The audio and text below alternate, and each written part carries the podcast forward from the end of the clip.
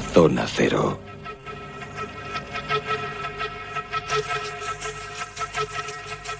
La Semana Santa, posiblemente las fechas más importantes para la religión cristiana. Vamos a atender los diferentes misterios porque yo creo que todos siempre nos hemos hecho alguna pregunta en torno a la pasión de nuestro Señor Jesucristo. Seguro que hay alguna duda que podemos desvelar esta noche. Y qué mejor que contar con nuestros estupendos asesores. Jesús Callejo, ¿qué tal? Buenas noches. Hola, buenas noches. ¿Cómo te encuentras? De pues pasión, Vestido de nazareno. Vestido de nazareno. ¿Qué tal, Carlos Canales? Buenas noches. Hola, buenas noches. ¿Cómo te encuentras tú? Pues muy bien. Muy bien. Eh, ¿Qué tal, Bruno Cardeñosa? Hola, buenas noches, estupendamente. Viernes Santo, pero aquí estamos. Bueno, Viernes Santo este año eh, cae en la fecha en la que cae, pero aquí estamos en, siempre en el mismo dilema. En Navidad, porque no nació en Navidad. Y morir sí murió en Semana Santa, pero cada día hacemos bailar la fecha. Con lo cual, bueno, supongo que es uno de nuestros objetivos esta noche, ¿no? Marcar la fecha exacta de la muerte de Jesús, sí se puede, por supuesto. Pero creo que es de las pocas cosas a las que nos podremos aproximar científicamente. Porque es, es, tan difícil, fíjate, el fenómeno tan conocido de la Semana Santa, ¿no? Las cosas que ocurrieron en, en esa semana, esos días, desde que llega Jesús a, Jerusalén el domingo de, Ramos hasta que, hasta que muere, hasta que le crucifican y luego la resurrección pero tantos misterios hay todavía. O sea, la historia que, que, yo, como decía la película, la historia más grande jamás contada, ¿no? Pero la, más enigmática. Indiscutiblemente. Además, eh, es un personaje con una fuerza monumental.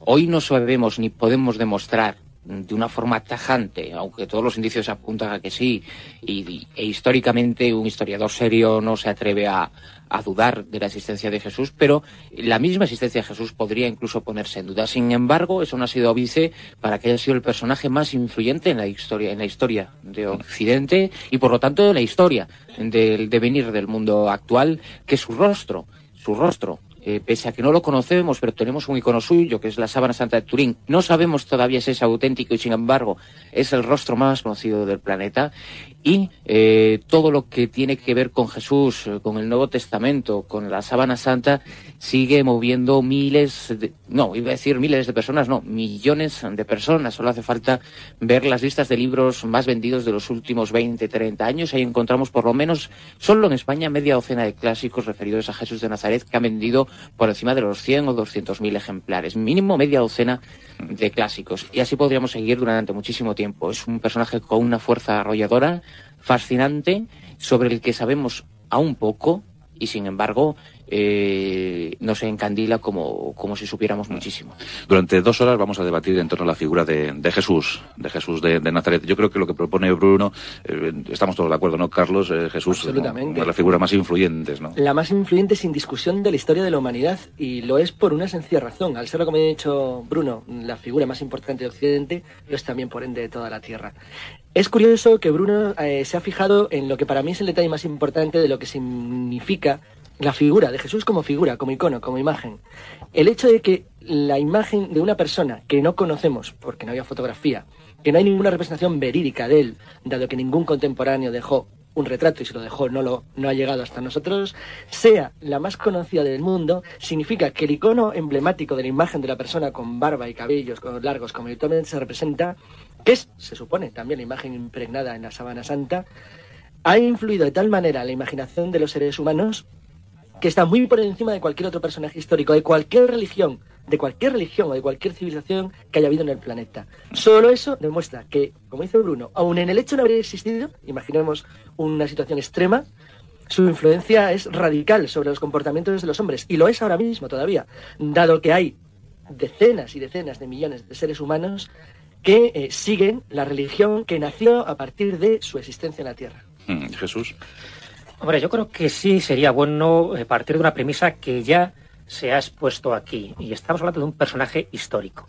Esto que parece algo de perogrullo, sabes que mucha gente lo ha cuestionado. Ha pensado que Jesús era un mito, que no tuvo ninguna realidad histórica y por lo tanto todo el cristianismo pues no deja de ser fuegos artificiales que se habían creado pues eh, discípulos, ¿no? Eso sí, de carne y hueso.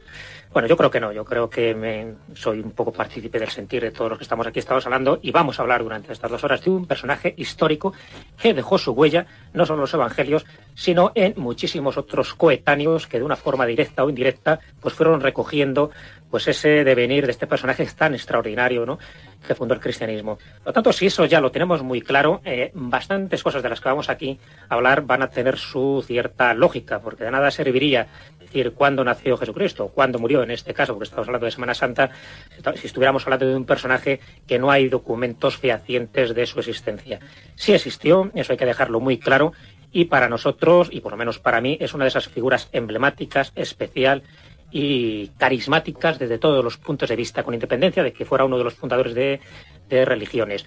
Es de esas personas eh, especiales, esos seres de luz que de vez en cuando aparecen sobre la faz de la tierra y cuyo mensaje, desde luego, se interprete como se interprete, hay que tenerlo siempre en consideración. Mm, eh, preparando este programa, repasaba yo alguna, alguna encuesta realizada entre el mundo universitario y, curiosamente, los dos personajes más valorados por los universitarios eran Che Guevara y Jesús de Nazaret. Pero fíjate que la imagen, claro, que la imagen del Che Guevara, la imagen icónica, es, una copia cultural. Eso es lo que, lo que Bernard Mencius llamaba los, los arquetipos culturales, donde las imágenes de los, de los seres o de las personas se asemejan siempre a determinados patrones que tardan miles de años en configurarse. Eh, Mahoma carece de imagen, por ejemplo porque en la religión musulmana, como sabéis, el criterio sobre las imágenes de los seres vivos es diferente. Pero al tenerla Jesucristo, igual que la tiene Buda, por las estatuas y el simbolismo que crea, es curioso que la segunda persona más reconocida o más valorada que no deja de ser divertido, hmm. dentro del occidente europeo, de un país europeo occidental como es España, sea una imagen icónica de Jesucristo. Así es, así es. Pues yo creo que el asunto promete y vamos a estar durante dos horas eh, hablando, exponiendo, debatiendo, analizando la figura de Jesús de Nazaret y todos los misterios que le rodearon. Porque aun siendo una de las figuras más estudiadas por, por todos, eh, tendrá Jesús, madre mía. pues, eh, miles y miles de libros. Misterios hay. Por ejemplo, Jesús eh, Callejo, si te parece, podemos empezar precisamente por, por establecer pues una fecha para, para hablar de, la muerte de, Jesús. Nunca nos hemos puesto de acuerdo en la fecha de nacimiento, la fecha de la muerte. Eh, tampoco. Bueno, el nacimiento ha creado muchísimo más polémica, ¿no? Porque se mm. sabe, y eso ya lo hemos comentado alguna vez aquí, que se, se estableció porque de esta forma se sustituían eh, cultos a dos viejos eh, mm, dioses solares, ¿no? Que era Mitra y al dios Invictus. Entonces, bueno, pues interesaba que fuera el 25 de diciembre para el nacimiento de, Jesucristo, entre otras cosas, porque nadie sabía ciencia cierta cuándo nació. Y bueno, pues por intereses económicos, sociológicos y religiosos interesaba que fuera el 25. Sin embargo, en la muerte de Jesús sí hay otros criterios distintos que se han barajado. Eh, entre otras cosas porque cuando hablamos de la Semana Santa no son unas fiestas eh, fijas porque no se rigen por un calendario solar, estamos hablando ya de un calendario lunar y de ahí que sean tan variables de un año a otro y por eso el domingo de resurrección esta vez pues hay unas fechas que son totalmente distintas a las de otros años. De hecho, si no recuerdo mal, me parece que es del año 46 no caía un domingo de resurrección un 23 de abril. O sea que eso nos da idea de esta esta mm, bueno, pues vale, volatilidad de las fiestas se debe a eso, a un simple calendario lunar que nos estamos rigiendo curiosamente también por ese calendario lunar pues, con el que se regían los antiguos judíos, ¿no? Bueno, pues dicho esto, sí que se han barajado pues de distintas hipótesis, pero con más o menos fundamento científico, ¿no? Ya no religioso como a la hora de establecer la fecha de nacimiento de Jesús. Y en este sentido se han expuesto como dos teorías, desde mi punto de vista, pues bastante creíbles, para decidir cuándo murió exactamente Jesucristo. Cuando digo cuándo, exactamente estoy hablando de día, de hora, de año. Empecemos un poco por la, desde mi punto de vista, la más creíble y es la que expusieron en el año 1984 dos, científicos de la Universidad de Oxford, en el Reino Unido, llamados Colin Humphreys y William Waddington. Estos dos afirmaron que Jesús murió muy probablemente el 3 de abril del año 33, un viernes, por supuesto. ¿En qué se basaba esta gente? Pues bueno, pues en distintos indicios, ¿no? Parten de la base de que Jesús murió el día antes de que diera comienzo la fiesta anual de la Pascua. como todos los oyentes saben, está conmemorando el éxodo de los judíos de Egipto. Esta fiesta de ocho días de duración se celebra siempre con la luna llena de primavera, durante el mes judío de Nisan, que en nuestro calendario moderno corresponde al mes de marzo o abril. Ya digo que varía un poco por, esas, por esos ciclos lunares. Ocurrió un fenómeno natural casi al anochecer que no hay que olvidar porque sirve para datar cronológicamente la fecha. ¿Cuál fue que una luna de un color rojo sangre salió por encima de Jerusalén bañando el Gólgota con una luz crepuscular? Esto se menciona no solo en los evangelios, sino en un informe que pasó Poncio Pilato al emperador Tiberio. Por lo tanto, los dos científicos se basan en este dato y lo interpretan como que ocurrió un eclipse parcial de luna aquel día. En el informe, este que he comentado, que envía Poncio Pilato al emperador Tiberio, le dice textualmente, el sol se oscureció, salieron estrellas en el cielo y por todas partes la gente encendió las lámparas. Está haciendo referencia pues a un fenómeno que ocurrió al mediodía, en el cual el sol desapareció tras las nubes de polvo gris en una furiosa tormenta de arena que se levantó de pronto, de repente. Esos son como los dos fenómenos mm. atmosféricos más sorprendentes. Conclusión a la que llegan estos dos científicos de la Universidad de Oxford. Pues que entre el año 26 y el año 36, años del gobierno del procurador Poncio Pilato, solo hubo un eclipse parcial de luna al comienzo de la noche y que fuera visible desde Jerusalén. Bueno, pues esa fecha es el 3 de abril del año 33 a las 18,20 horas. Bueno, parece, Bruno, eh, Carlos, inapelable. Eh, pues no, no lo es. Ah. No lo es curiosamente porque cabe también la posibilidad de que en vez del día 3 fuera el día 7. Esa es la otra teoría. es la otra teoría. Con lo cual, no si, parece... es el, si, es el, 7, hablamos entonces del año 30. Del año 30, claro. No del año es la otra hipótesis, que, otra. que, incluso los científicos de Oxford barajaron en su reportaje, en, en su trabajo en Nature. Uh -huh. Ellos fueron, digamos, eh, descartando fechas posibles dentro de esa horquilla que marcaba indiscutiblemente el reinado o el gobierno de Poncio Pilato y a partir de ahí los 14 de Nisan, eh, sí. que son es la fecha en la que se supone, según el calendario judío, que falleció Jesús, se fueron marcando y se fueron posteriormente eh, descartando fechas hasta que se quedaron con esas dos y luego llegó la posibilidad de que, bueno, curiosa o casualmente había un eclipse de luna en esa fecha en la que Jesús eh, proponía, pero en la que Carlos, como bien dice, eh, existen todavía investigadores que... Mm, claro. Entonces lo que queda claro es que no tenía 33 años. No, eso en cualquier caso es seguro que no. Yo os voy a explicar ahora el por qué. Es seguro que no tenía 33 años, ni en la del año 33 ni la del 30, porque no nació en el intervalo entre el año menos 1 y el 1 sino que nació en el año probablemente menos 4 a menos 6 antes de Jesucristo.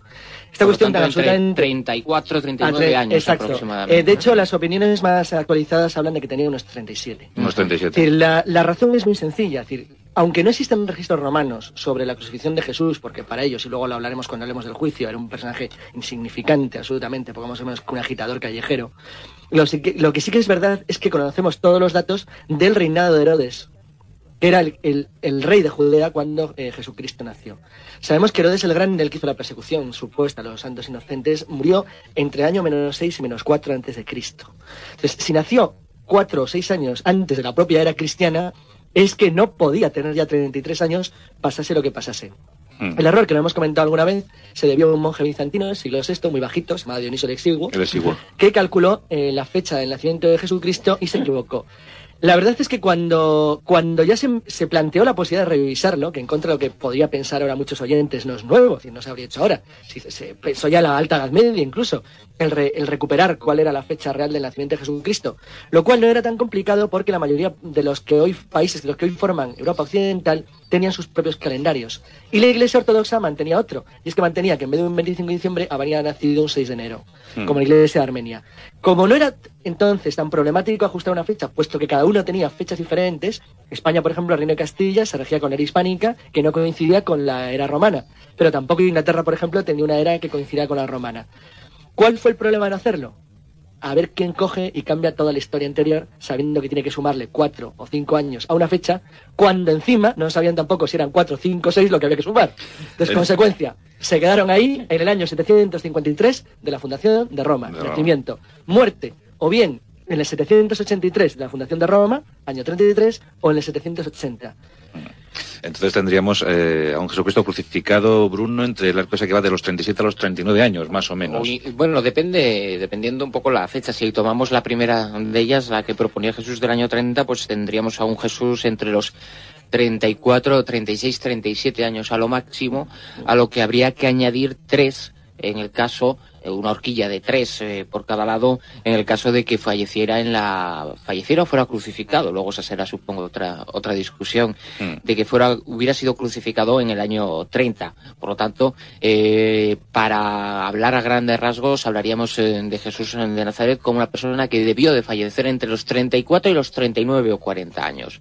Mm, no es una edad eh, de una persona joven como sería en la actualidad. Si hablamos en aquellos tiempos una persona eh, madura estaría en plenitud de condiciones y por lo tanto eh, no sería la fecha y la edad eh, idílica de los 33 años que tiene una simbología numérica y demás que posteriormente se utilizó y que se sigue utilizando y que es la que siguen enseñando en las escuelas como la edad de Jesús, los 33 años. Pero indiscutiblemente fueron unos cuantos más y eso no hay ya nadie que lo pueda mover, ni siquiera la Iglesia es capaz ya de negarlo con, con, el más mínimo sostenimiento, ¿no? Por mucho que sea capaz de negar ciertas cosas que también son muy evidentes en la historia de la religión. Digo que era muy importante porque hay que tener en cuenta que en la época romana el vivir 10 años más significaba una experiencia inmensa en la vida y un patrón de imagen, de sabiduría a las personas que sobrepasaban los 35 años o los 40 para qué hablar, que hacía que se les veía de una, viese de una manera distinta. Hace poco me acuerdo que leí un estudio que me llamó mucho la atención, que se ha, hecho, se ha publicado este año, sobre el problema de la juventud en la Edad Media. La Edad Media era un mundo regido por jóvenes, reyes de 16 años, guerreros de 18, mariscales de 21, mm. con todo lo que eso significa de incluso de impulso, agresividad y forma de ver las cosas. Eh, si Jesucristo, en vez de, como ha dicho Bruno, mm, no muere a la edad cídrica de 33, lo marcó muy bien, sino que muere con 40, la experiencia que tiene es mucho mayor. Y la capacidad de influir en la gente también es mucho mayor, porque no se veía igual a una persona de veintitantos años que a una persona de 40. Claro, entonces el, tiempo de, la predicación, el tiempo que, estuvo, tres años, eh, Jesús, también se puede cuestionar entonces. efectivamente, pero a mí me gustaría hacer una pequeña matización, un último apunte respecto a la posible fecha de nacimiento, ¿no? Y es que tenemos esas dos fechas y en lo que se apoyan los defensores de que se trata del año 33, de 3 de abril del 33 eh, para la muerte de Jesús, está fundamentalmente eh, eh, sostenida sobre la base de ese eclipse de luna que hubo.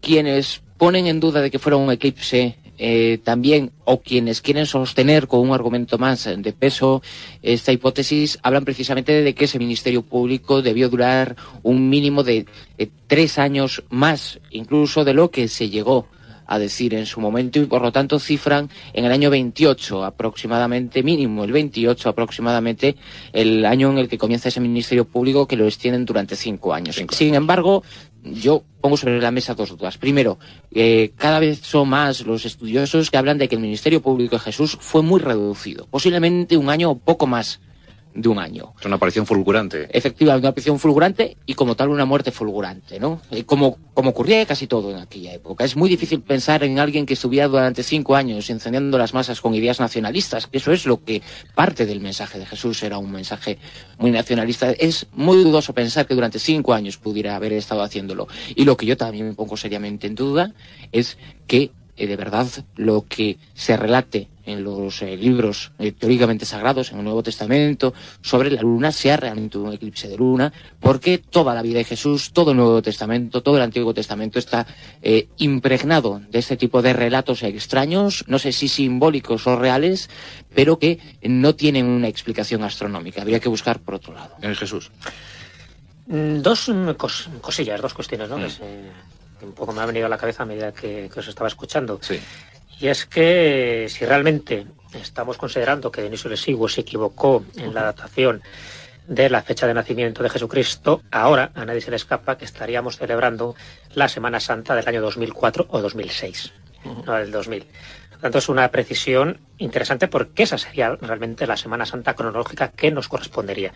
Por no hablar ya de los milenaristas que se cargaría, por supuesto, totalmente eh, toda esa sensación de que el Armagedón tendría que ocurrir en el 2000. Bueno, pues ahora estaríamos en el 2000. Y los amigos del calendario maya, ¿no? Claro, por ejemplo. Eso es el 2012, 13, es el 2012 o el 13 según, según los cálculos que se hacen.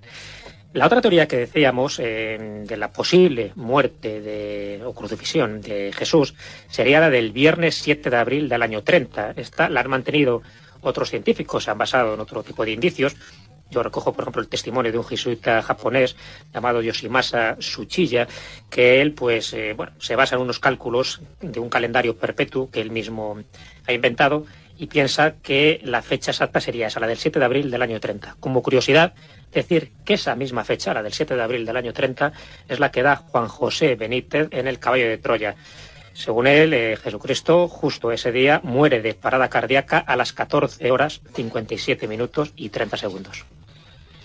una cuestión que quería... Bueno, 7 de abril del 30 eh, sí. nos acercaría a un Jesucristo, sí, de, de casi 34, 34 años, efectivamente, 34 claro, años. De 34 años. Y quería comentar una cosa sobre Mínimo eso. 34, 36 más probablemente, porque podemos abrir en dos años la diferencia entre Ajá. el nacimiento de Jesús y la muerte de Herodes, si Sí. la situamos en el 4. ¿Sabéis ¿no? Pero bueno, eh, hablamos Sí, sí, no pero- de una persona de 36 años en la actualidad. Quiero que ese concepto debe quedar muy claro. No son mismos 36 Sí. años de ahora que 36 años de entonces. Claro, la infancia actual es mucho más larga que la, que la infancia en la edad de Jesucristo. Y además hay un, un dato que ha citado Bruno que a mí me parece muy interesante, que es el manifiesto público, el tiempo que duró la predicación de Jesucristo, como él mismo ha dicho, agitando en cierto modo las masas.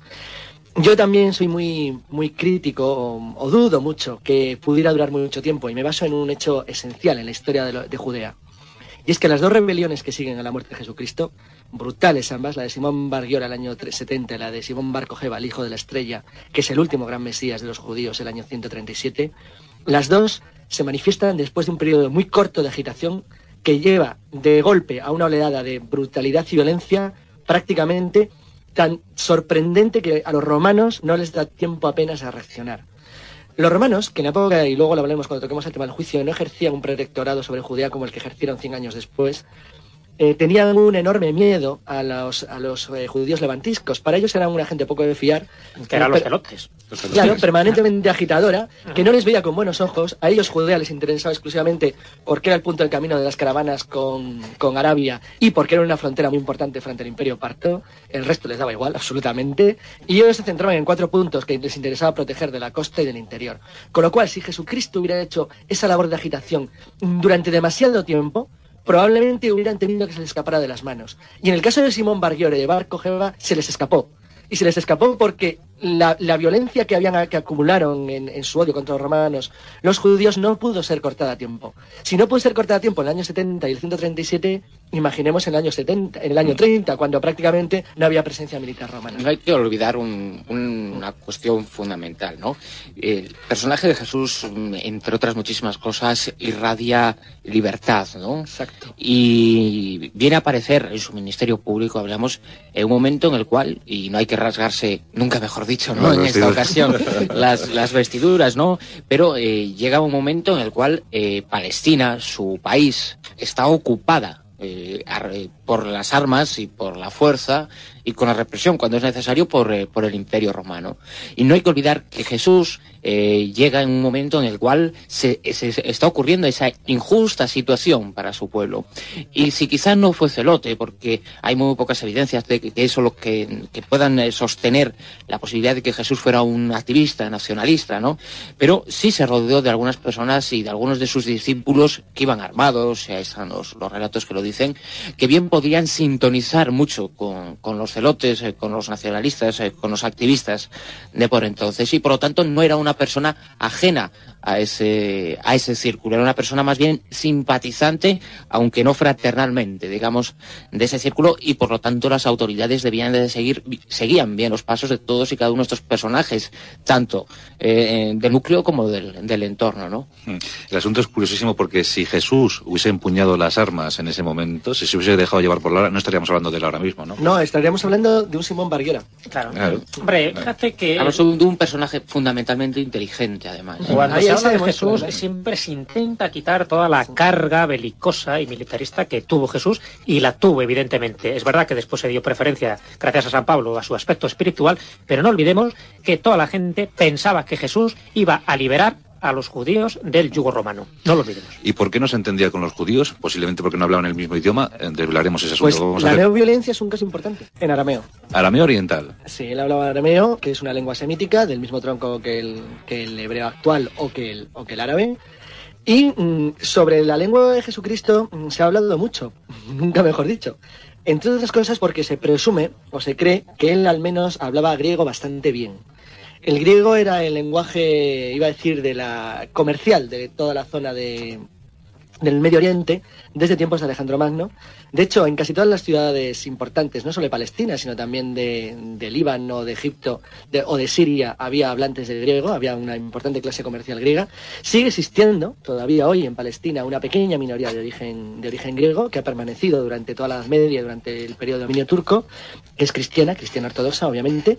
Y en su tiempo el hablar griego era eh, esencial porque era la lengua franca, por decirlo de una forma, de lo que luego fue el Imperio Bizantino, es decir, toda la mitad oriental del Imperio Romano. Mm. El latín era algo reservado. En aquel entonces ni siquiera en el occidente europeo apenas se hablaba y era un idioma exclusivamente de los, de los conquistadores, era el idioma de los militares romanos. Ni siquiera era frecuente que lo hablara la gente para eh, interrelacionarse con ellos.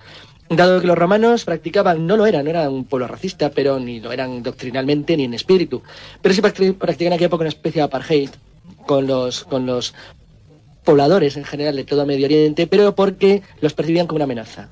Una amenaza. Pues este aspecto puede puede resultar fundamental para lo que vamos a contar ahora, y es nada más y nada menos que el juicio a Jesús. Porque eh, hubo traductores, eh, Poncio Pilato entendía bien lo que se estaba contando. Poncio Pilato hablaba muy bien griego. Hablaba muy bien griego. Sí, hablaba muy bien griego y no se sabe si hablaba hebreo o no. En cualquier caso, todos los magister militum romanos en adelante, es decir, y los eh, jefes de, de unidad y de provincia en las provincias griegas, es decir, las provincias griegas eran todas las provincias de habla griega o del antiguo imperio macedonio, hablaban en general griego muy bien. La verdad es que para los romanos de clase alta el hablar griego era algo esencial. Se supone ellos tenían una profunda admiración por Grecia como, como, como fuente de cultura, no como. Estado ni como organización, que ellos se veían a sí mismos muy superiores.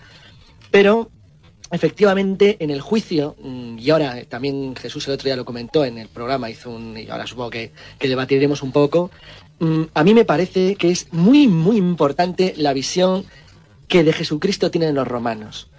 Es decir, Poncio Pilatos, como representante del Senado en, del pueblo de Roma en Judea, lo que tenía como objetivo fundamental era las tres líneas de actuación romanas en aquellos tiempos. Uno, prevenir el orden público. Dos, garantizar la frontera frente al imperio parto. Y tres, dejar las vías comerciales al Mar Rojo abiertas. Eso era lo importante. Todo lo demás era secundario. Y los romanos no eran gente muy imaginativa. Y cuando aplicaban una cosa, la aplicaban a rajatabla. Eh, Poncio Pilato se enfrenta a un asunto de orden público. Un asunto de orden público que, aunque por la Iglesia Católica ha sido enormemente denostado, para él consistía fundamentalmente en evitar, ante todo, lo que luego curiosamente ocurrió 40 años después. Es decir, el que aquello, el juicio a un supuesto agitador, para algunos el Mesías, acabara en una especie de rebelión masiva del pueblo judío. En ese momento Poncio Pilato lleva en Palestina entre cuatro y siete años, más sí, o menos. eso es lo que se calcula, sí. Se cree, se cree por, el, por el tiempo que llevaba mm, aproximadamente que estaba, sí, un poco más de un lustro, unos seis años. Unos seis años. Eh, es decir, conocía- que, que ya tiene un conocimiento exhaustivo de la zona. La conocía, parece ser bien, aparte de todo, l- en los asentamientos, bueno, eh, las tropas romanas que había en, en Palestina eran originarias, no de allí, sí, todavía el Imperio Romano estaba en sus inicios, no eran aún básicamente gente de la zona, sino que eran principalmente itálicos, es decir, eran gente italiana. Mm. Y por lo tanto había un- un- una gran movilidad en esos soldados profesionales, las legiones se movían con cierta, con cierta rapidez de los lugares, se evitaba bajo cualquier concepto que se establecieran en aquel momento relaciones con la población en lugares donde no había interés colonizador, este es otro factor importante. Los romanos en Judea, a diferencia en España o en la Galia, no tenían ningún interés en quedarse. Esto es un dato muy importante. La cuestión era mantener las tres cosas que he dicho.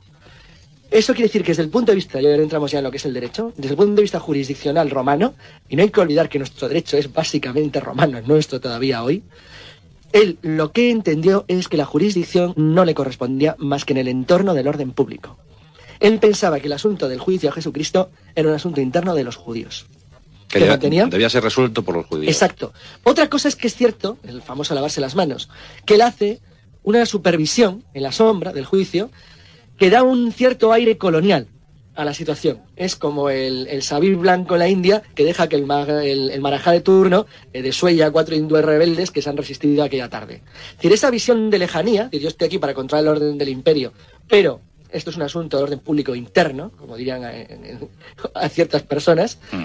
que le hace no implicarse hasta el extremo de provocar eh, una rebelión. Hay un, un- para mí un hecho que recoge el, Antiguo, el Nuevo Testamento que es muy significativo, que es el incidente con Barrabás. ¿A quién preferís, a Cristo o a Barrabás? Ese detalle, para valorar el significado popular de empuje de la gente, es muy bien utilizado por los romanos. Como ahora comentaremos, supongo cuando entren Bruno y Jesús, lo que se pone en cuestión por parte de algunos autores actualmente es si Jesucristo tuvo o no tuvo, desde el punto de vista solo jurídico, un juicio justo. Mm, ¿Cómo se enfrentó? ¿Con qué garantías se enfrentó Exacto. a ese ¿Cuáles eran las garantías que tenía de verdad? Claro, es que hay que ver la posición de, de Pilato ante esta circunstancia, ¿no? Eh, primero era ver cómo durante la, Pas- durante la Pascua se exaltaban los ánimos de una forma exacerbada, ¿no?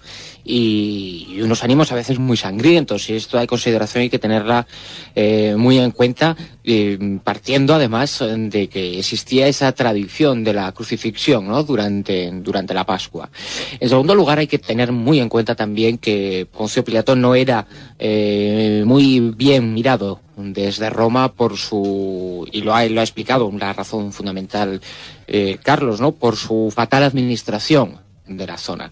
Y por lo tanto, cualquier decisión que pudiera beneficiar digamos así, al pueblo eh, ocupado como era Palestina, al pueblo judío, bueno, pues le podría traer complicaciones y problemas eh, en Roma. Y por otro lugar, él sabía que ese orden público lo tenía más o menos controlado a través del Sanedrín en, en la zona en la zona de Palestina y sus aparentes buenas relaciones co- con el Sanedrín, que eran, bueno, pues estos eh, ciudadanos eh, que un poco estaban haciéndoles el juego a los romanos, pues les le impidió, porque el Sanedrín fue el primero que procuró que, que Jesús falleciera en la cruz, pues esas buenas relaciones las hubiera roto de haber exculpado a Jesús de esa pena, ¿no? De, eh, de esa pena de la crucifixión y de esa condena a muerte. Por lo tanto, era muy complicada y muy tensa políticamente para Pilatos la decisión de no liberar a Jesús. Ahí hubo una serie de condicionantes personales muy importantes, ¿no? Y políticos.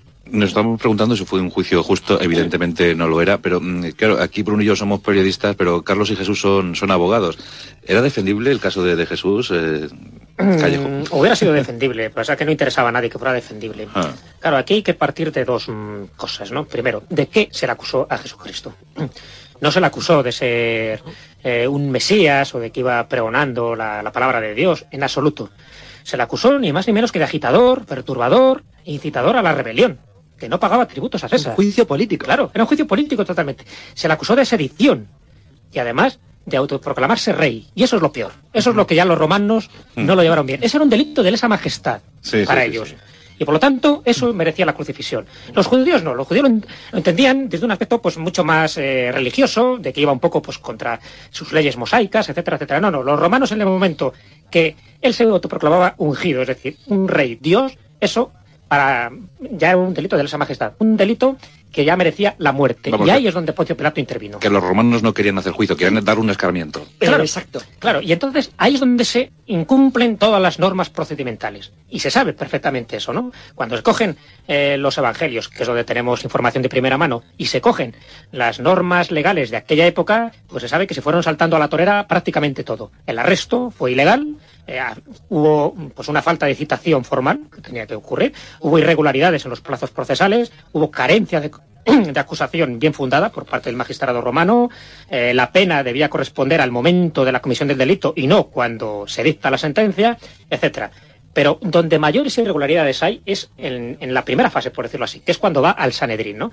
Hay muchísimas y solo voy a citar cuatro flagrantes violaciones de la legislación vigente, solo como, como muestra donde queda yo creo que demostrado que Jesús no tuvo un juicio justo.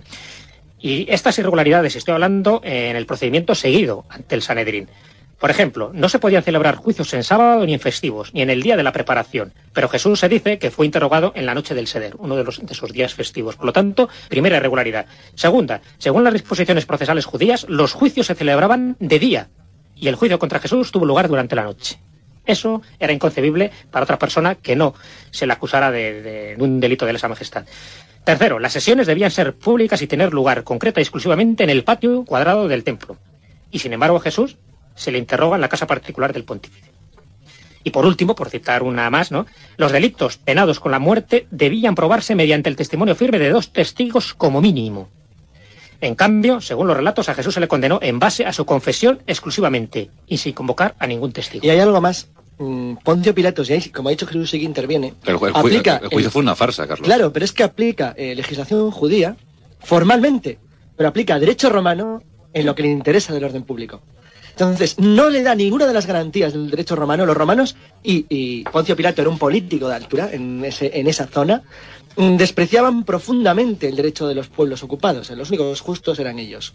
Los demás no tenían ni idea, poco más o menos. Y con los judíos especialmente. Si los consideraban una especie de gente desorganizada, agitadora, llena de problemas y que no se enfocaba muy bien la justicia. Pero aquí él hace caso omiso de la norma romana, les deja aplicar el derecho judío, pero no les deja aplicar el derecho judío siguiendo las normas de Judea, sino que las vulnera todas una a una. Eso lo que significa cuando has dicho que es una farsa es que lo era, es decir, buscaban una condena, pero buscaban una condena de los propios judíos que es lo retorcido del asunto. Carlos, pero debemos eh, intuir, yo creo que no hay que intuir eh, mucho para averiguar que si no fueran los romanos los autores de la muerte de Jesús, al día siguiente en cualquier esquina hubiese muerto Jesús, ¿no? Eso es posible siempre. Además, no sabemos cuántos eh, agitadores, como llamaban los romanos, hubo en la Judea del tiempo. Se sabe que muchos. Hombre, no llega al extremo de lo de la película Monty Python, que van surgiendo por las esquinas, pero casi, casi. Es decir, había un montón de, de personas que se consideraban el Mesías y cada cierto tiempo era cíclico, por generaciones, apareció un Mesías la importancia de ese Mesías eh, dependía fundamentalmente de la calidad de la persona. Pero sí que es cierto que Jesucristo, y por eso es tan difícil acusarle en el juicio, no hace nada, nada de lo que caracteriza, caracteriza al Mesías clásico. Ni de verdad es un hombre violento, porque Jesucristo no lo era. Su mensaje, el mensaje, el mensaje del cristianismo, mm. luego lo que se hizo después obviamente no, pero el mensaje es de paz, de amor. Es un mensaje radicalmente en contra de la violencia de la acción armada. Y no hay ningún momento en el que Jesucristo, aunque sí que es cierto, como ha dicho Bruno, que hay gente armada con él en ocasiones, Jesucristo no genera una especie de milicia paralela como hace Simón Barguiola en el año 70. Pero era muy molesto. Era para los judíos como para los romanos. Sí, porque agitar masas agitaba. Entonces, claro, los romanos no sabían hasta qué punto esas masas se podían armar. Que es lo que les pasa luego con, Simón eh, Cogeva en la reunión del, siglo I. Cuando de repente alguien se cree ungido, es el hijo de la estrella, es reconocido como Mesías y la armaron de golpe. Y además acabó como acaban todos los, eh, los Mesías, todos los ungidos tiene que acabar asesinado, tiene que, tiene que morir, porque entonces el mensaje, en este caso crístico, es cuando adquiere un poco toda su relevancia. Si Cristo no hubiera muerto en la cruz, y eso es lo que han dicho muchísimos exegetas, y por supuesto si no hubiera resucitado, mucho de, lo, de los fundamentos cristianos no tendría razón de ser, porque precisamente donde confirma realmente eh, su importancia en el mensaje que estaba lanzando es porque iba en contra de las normas establecidas. Es decir, era un agitador en el buen sentido de la palabra, porque removió las conciencias. Y eso, para unas mentes aborregadas de aquella época, tanto para los judíos como para los romanos, ojo, ya sabes que después el mochuelo se le ha intentado cargar a los judíos cuando realmente fueron los romanos los que ejecutaron a Jesús, ¿no? Bueno, pues aquello era tan molesto que lo que hizo era confirmar ni más ni menos que toda una tradición de Mesías que predican un mensaje de amor con mejor o peor fortuna y que tienen que morir forzosamente siempre asesinados. Algunos comentarios, Bruno, sobre este juicio. Bueno, mm, indiscutiblemente el problema nos enfrentamos ante una especie de doble juicio en el que participa tanto el Sanedrín como Pilato, tanto los judíos como los romanos. Creo que en cierto modo sería injusto atribuir únicamente a los romanos. Efectivamente son los ejecutores, son los que condenan a Jesús. Son eh, la pena a la que se le somete a Jesús, eh, la pena de crucifixión, con el castigo previo, con la flagelación, es una pena típicamente romana, pero no hay que tampoco exculpar al pueblo judío. No, pero realmente el que tomó la decisión última fueron los romanos, eso no lo es no dejaban no hubieran querido, Jesucristo no hubiera muerto. Es que no se la dejaban tomar a nadie. el problema es que de, eh, pero es el Sanedrín. Exacto, y, el Sanedrín son judíos. A, Poncio Pilato le viene muy bien. Pero Bruno, sabes que después, en la época de Constantino, interesó cargar el mocholo a los judíos. Mm. Porque claro, pero, por ejemplo, el Imperio Romano no interesaba que les dijeran que habían sido los propios romanos, cuando ya se habían eh, convertido al cristianismo, que habían sido ellos los que habían matado a Jesús. O sea, que mm. sabes que había una conveniencia religiosa y política. hoy, mismo podríamos ver el ejemplo. Tanto, tanto se ha dicho, tantas veces se ha dicho, ¿no? Si ahora mismo volviera Jesús a la tierra, moriría de la misma forma, ¿no? Y Jesús seguramente un, o un personaje similar que moviera las masas en la actualidad de la misma forma que lo movió Jesús, fallecería prácticamente de la, en, no, quizá no en las mismas circunstancias, pero en circunstancias muy similares. no sería la Iglesia ahora quien ejecutaría a Jesús, pero sería la Iglesia quien instigaría eh, ese suceso, ¿no? Quien instigaría porque va en contra. Y Jesús llegó para revolver todo lo que miles de años atrás y durante los últimos fundamentalmente dos milenios había ido levantándose sobre la religión eh, judía, todas las antiguas leyes, contra todo eso se rebeló. Es decir, eh, yo soy incapaz de leer el Nuevo Testamento y el Antiguo Testamento y pensar que estoy leyendo lo mismo y que estoy leyendo el mismo. mensaje. Por mucho que me lo hayan puesto en el mismo libro, a mí me parece uno perverso en la primera parte de la, Biblia, y la segunda parte me parece una parte de la que cualquier persona, independientemente de su fe, de creer o no creer, eh, siempre hay frases que, podemos eh, defender y siempre hay sentencias en las que podemos estar de acuerdo, pero rompió contra todo eso y por lo tanto rompió contra lo que representaba el Sanedrín, que era el Vaticano de entonces para, para entendernos, ¿no? Entonces, por lo tanto, yo eh, no al pueblo, nunca puedes acusar al pueblo de lo que hacen la, autoridad, pero sí eh, al, a, los judíos, como los, eh, a los miembros, a los representantes de los judíos, yo sí les atribuyo una, una razón muy importante y una culpa muy importante en, que Jesús acabará, acabará muerto. No obstante, es el Sanedrín el que comienza toda esa serie de irregularidades, es el que provoca que esas irregularidades, sobre todo en los plazos, sean tan, tan veloces. Es decir, parece que había una intención por parte del Sanedrín de que ese juicio fuera muy rápido, fuera lo más irregular posible. Efectivamente, la irregularidad la ejecuta Roma, ¿no? La, ejecutan los romanos. Pero que fuera todo lo rápido posible en el plazo de menos de 16, 14, 16 horas, que es el, tiempo que puede transcurrir entre la, entre que Jesús es eh, prendido y, es crucificado, ¿no? No, y es crucificado, ¿no? Y muere en la cruz entre las 2 y 3 de, de la tarde de ese 14 de Nisan. Bueno, pues el quienes provocan que toda esa rapidez, todas esas irregularidades es en principio el Sanedrín, son los representantes religiosos del pueblo judío. Quería decir una cosilla como complemento ya si queréis para acabar esto. quiero explicar por qué he dicho que estoy de acuerdo con los dos. Creo que efectivamente la Iglesia Católica, como ha hecho Jesús a partir de Constantino, mm, inventa una, una, tradición falseada para poder demostrar que los romanos no son los malos, porque ellos son romanos y cristianos. Y le echan por decir una manera, la culpa encima al, pueblo judío, que por otro lado era ya un pueblo disperso, puesto que Palestina, la Palestina judía, había muerto ciento y pico años antes. Por otro lado, sí tiene también razón Bruno, en el sentido de que es evidente el, colaboracionismo de, los judíos con el poder romano. Claro, son los dos. Pero es el clásico colaboracionismo de la nación ocupada. Es decir, hay una enorme similitud entre, los, entre, los, entre el Sanedrín y el pueblo judío que está en contra de Jesús y los que defienden eh, a los ocupantes en una situación de ocupación. Porque siempre hay una ventaja estar cerca del poder. En este caso, Sanedrín sabía que tenía mucho más que ganar haciendo caso a Poncio Pilatos, que representaba la fuerza, que haciendo caso a un agitador callejero, que era como veía Jesucristo, aunque fuera peligroso. Y era peligroso en sentido de subversivo para el orden. Caifás era el hombre más rico de todo su tiempo y lo era gracias a su colaboración con, Roma. no tenía los bolsillos y el estómago lleno gracias a eso. ¿no? Por eso fue toda una farsa, porque hicieron lo que el Imperio Romano quería y luego, que hiciera el Sanedrín, no hizo otra cosa. Para concluir, pues bueno, el juicio de Jesucristo es como lo que sale en las películas del oeste, es una justificación, es decir, le ahorcaremos, pero después de un juicio justo. Mm. Pues es exactamente lo mismo. buscan un juicio para hacer algo que ya tenían Tenían la sentencia ya hecha. El juicio más injusto de la historia, ¿por qué le torturaron, Carlos? Bueno, por la ¿Era, costumbre? Sí, bueno, había sido costumbre, iba a decir hasta hace 10 minutos en la historia de la humanidad. No, es costumbre hoy. Es costumbre, hoy. Hombre, supongo que el otro día lo comentábamos. En Estados Unidos. Dentro de las noticias. El corredor de la muerte. Que cuando el, líder, el líder checheno decide eh, darle al coronel ruso, es que han acusado a un coronel ruso de violación, los rusos le han detenido, le han condenado, pero como para los chechenos no es bastante, según su venganza, decidieron cambiarle por nueve soldados rusos, para hacer ellos lo que quisieran. Como se lo han dado, les mandan un saco las nueve cabezas. Bueno, esto fue hace 25 minutos, iba a decir, casi, y, es en serio. La brutalidad, desgraciadamente, es innata a la humanidad. Pero lo interesante de la pasión y muerte de Jesús es que es una brutalidad metódica, lenta y muy codificada. Consciente. no es casual pero sin embargo añadieron algunos elementos especialmente perversos que no eran usuales. Y lo hicieron en razón de la figura que era era un escarmiento para futuros mesías. Corona de espinas. a Jesús eh, se le pone esa túnica eh, púrpura que vendría a simbolizar a un rey fantasioso y, alocado y se le coloca, luego hablaremos de la Sábana Santa, ¿no? Pero no una corona de espinas, sino un casco, un casco de, espino, una auténtica cofia que es una burla, pero a la vez es un castigo brutal. Y quienes ejecutaron cada uno de los castigos eran muy conscientes, se tenían una experiencia extremada en ese castigo y la experiencia en, el, en todo tipo de, eh, de, actos de este tipo se coge a base de, de haber castigado a muchísima gente, ¿no? Eso, eso no, no lo enseñan.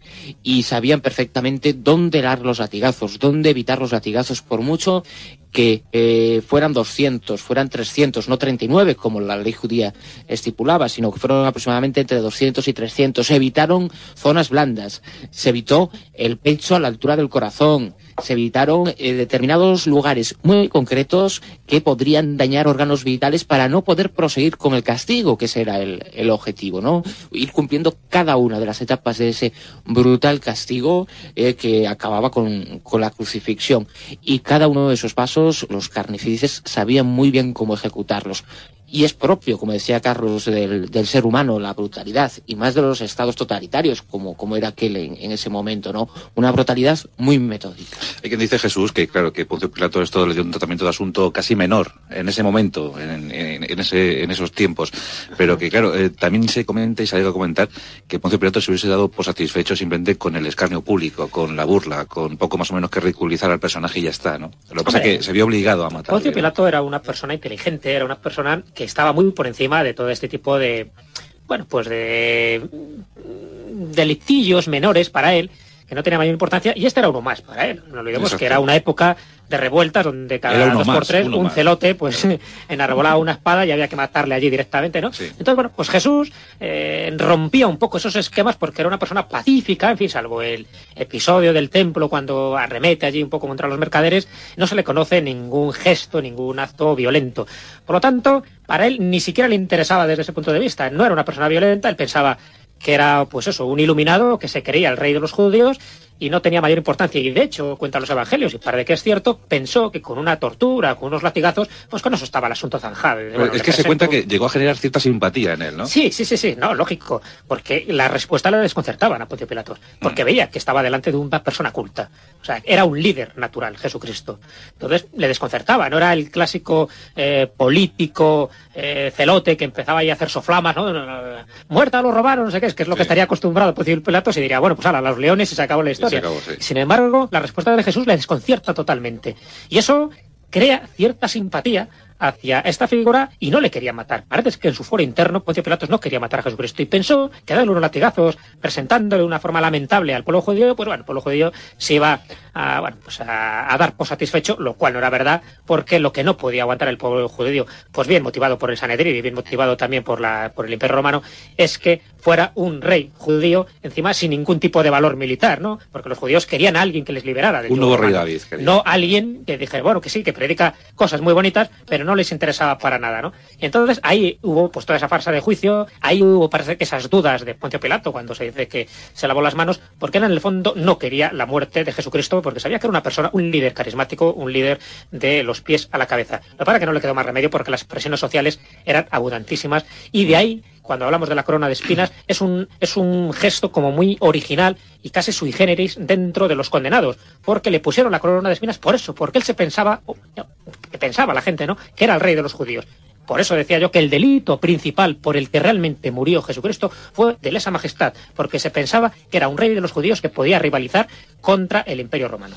Jesús Callejo nos ha hablado de la cronología que rodeó a Jesús, eh, Carlos Canales nos ha contado acerca del juicio injusto que sufrió Jesús eh, y ya le tenemos eh, desgraciadamente en la cruz, Bruno, en, uh -huh. en, la cruz, en la famosa cruz. En la famosa cruz, ¿no? Que era el método habitual, ¿no? Bueno, el, desgraciadamente el método habitual, ¿no? Eh, no la cruz y no fue crucificado tal y como lo entendemos y como la iconografía nos lo ha representado, sino de una forma diferente, pero básicamente ese era el castigo. Hay una particularidad importante, ¿no?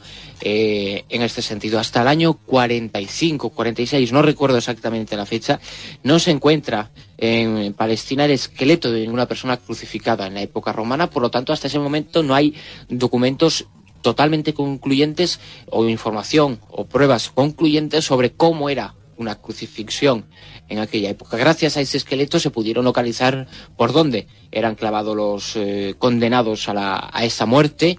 No, no en las palmas de la mano, sino en las muñecas, como también aparece en la sábana santa, pero aquí en esta ocasión no sería necesaria sábana santa para argumentar esto, y eh, lo que estaba en el Gólgota no era la cruz entera, Jesús, eh, por lo visto, y siguiendo lo que debía ser tónica y práctica habitual, recorrió la famosa vía dolorosa, esos 650 metros, con ese final absolutamente eh, descomunal, con unas rampas del 25% aproximadamente, que tuvo que llevar con ese patíbulum, con parte transversal de la cruz, la parte horizontal permanecía, digamos, siempre fija en el mismo lugar y era sustituida de, mm, de, crucificado en crucificado, siempre venía a ser la misma. La que transportaban, la cruz que transportaban de verdad era lo que sostenía los brazos y lo que daba forma de cruz a, a ese lugar donde fue castigado Jesús. Y con esos 70, 80, hasta 90, no hay datos concluyentes al respecto, kilos, tuvo que arrastrar a lo largo de esos 650 metros aproximadamente Jesús hasta, hasta la cruz en donde fue crucificado también de una forma metódica porque no era eh, sencillo saber por dónde introducir esos eh, clavos de 10 centímetros aproximadamente de longitud.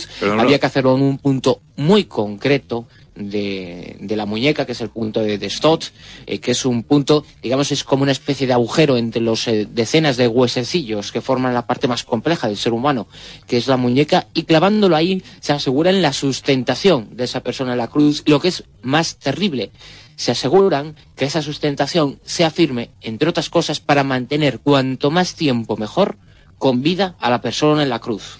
Eh, de todas formas, lo que apuntas, Bruno, nos habla de una persona con un, eh, con un fondo físico excepcional. Es una fortaleza física tremenda. ¿Cómo era Jesús? No hay pruebas, no hay documentos. Eh, incluso están las profecías que hablaban sobre la llegada de Jesús, lo describen de diferentes formas, pero no como debió de ser. En, realidad, ¿no? aquí ya no tenemos más remedio que acudir a, la única prueba en ese sentido que podemos apoyar o, o, presentar, que es la Sábana Santa de Turín, ¿no? Y ahí nos presentan a un hombre eh, de ciertas diferencias con lo que sería el, clásico hombre judío, un hombre de un 81, un 82, un 83 de estatura aproximadamente, unos 80 kilos de peso, una persona con gran fondo físico, con gran fuerza física, capaz de soportar ese castigo, pero ojo, castigo que soportaban también otras personas en aquella época, por mucho que fueran eh, el suyo, hubiera sido una condena ciertamente brutal.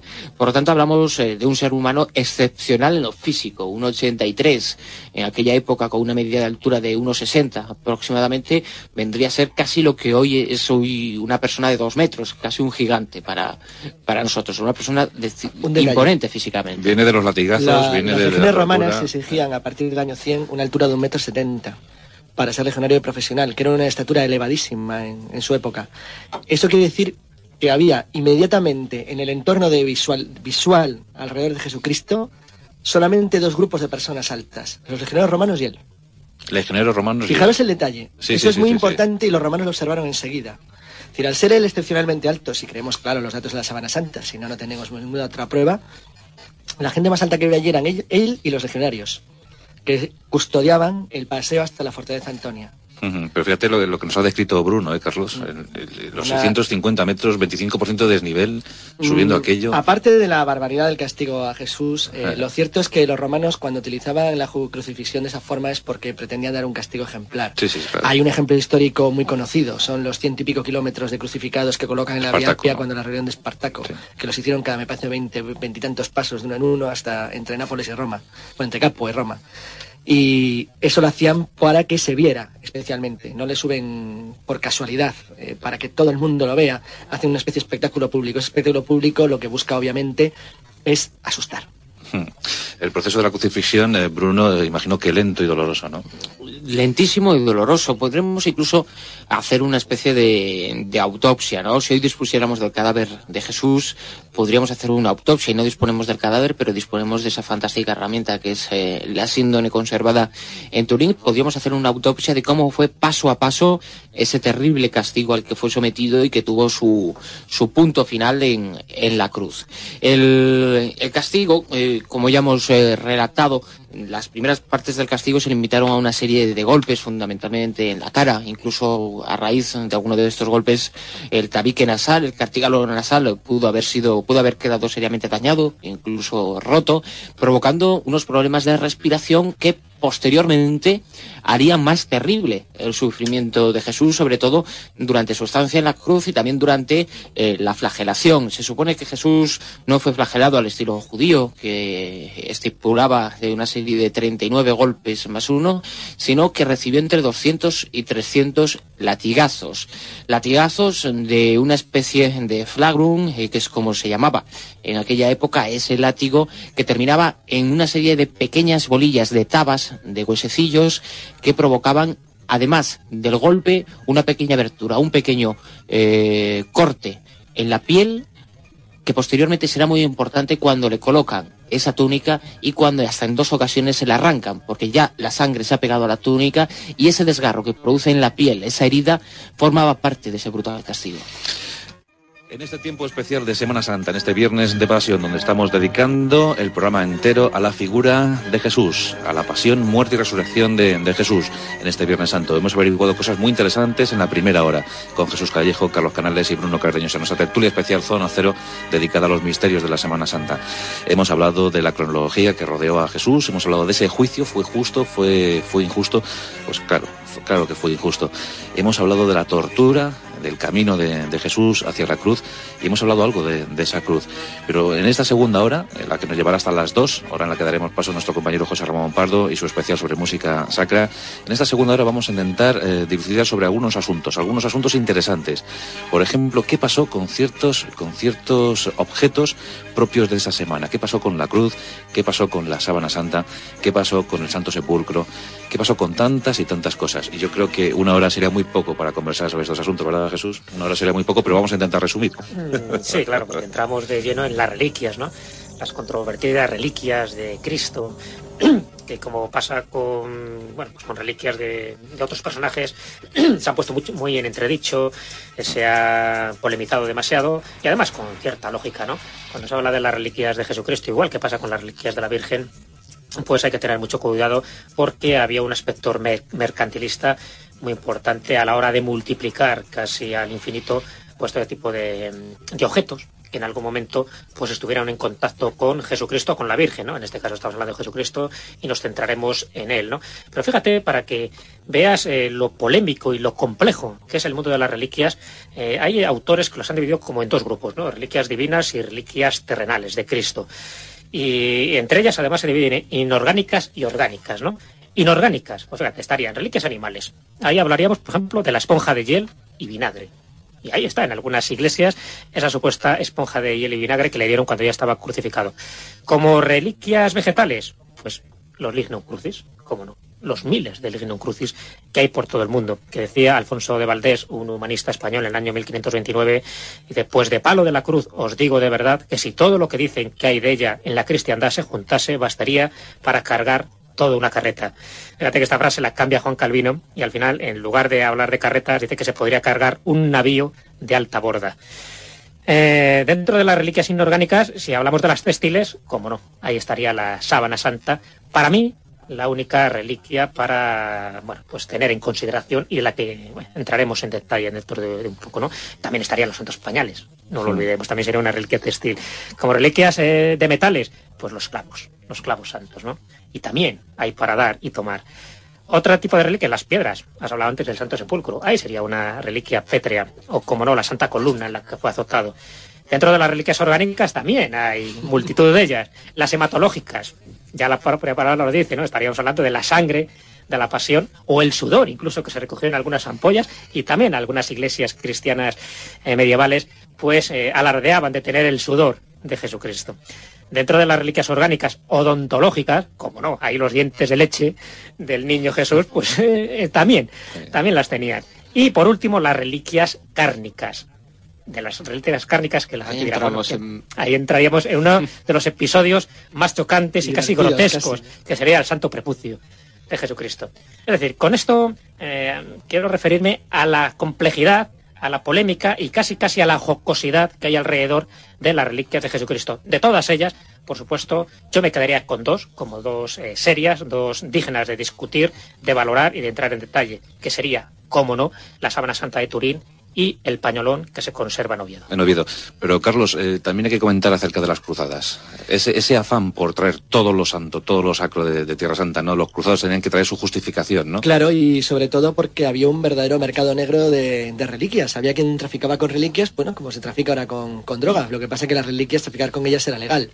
Y había un, una búsqueda por parte de las iglesias, sobre todo en zonas nuevas o de repoblación, que eso ocurría, por ejemplo, en España y ocurría también en el norte de Europa, en el noreste, por ejemplo, la zona de expansión de la orden teutónica, donde cada iglesia que se abría nueva, en una zona de colonización, pues quedaba muy bien si tenía alguna reliquia relacionada con la vida de Jesús o con algún santo importante.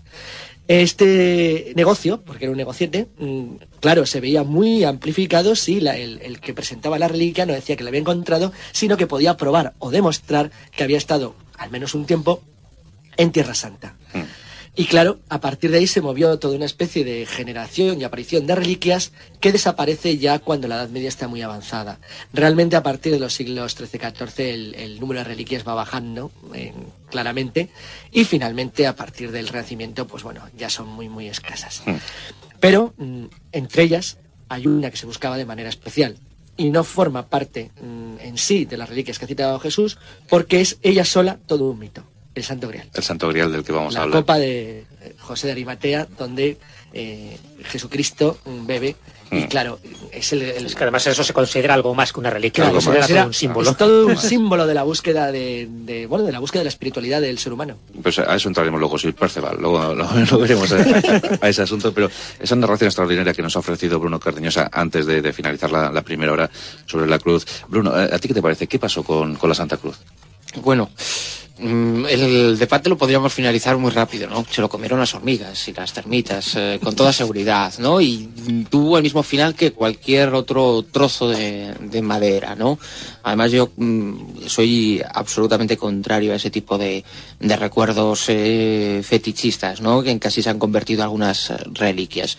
Pero eh, lo que la tradición eh, dice y lo que determinados lugares eh, podemos eh, recorrer y que podemos recorrer eh, nos eh, muestran es que bueno que hay infinidad de trozos de esa Santa Cruz en infinidad de iglesias en infinidad de lugares en infinidad de, de enclaves. Ha viajado muchísimo no porque alguien se encargó de trocearla y de repartirla teóricamente por un montón de sitios hay muy poco crédito sobre lo que pudo haber, sobre la posible existencia o la posible eh, eh, supervivencia a lo largo del tiempo de alguno de estos eh, trozos. ¿Se sabe con qué árbol se hizo? ¿Se sabe?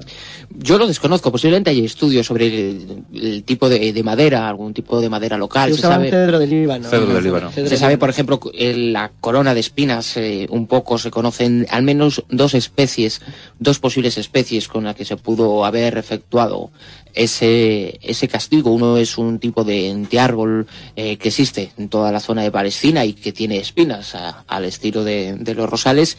Y otro es también otro árbol espinoso y que se utilizaba precisamente en Fortaleza Antonia, uno de los lugares por donde pasó Jesús en, en sus últimas horas, y que utilizaban allí, como en otros lugares, para, para la leña, para hacer fuego para, y para diferentes eh, asuntos de la vida cotidiana en, en Palacio, ¿no?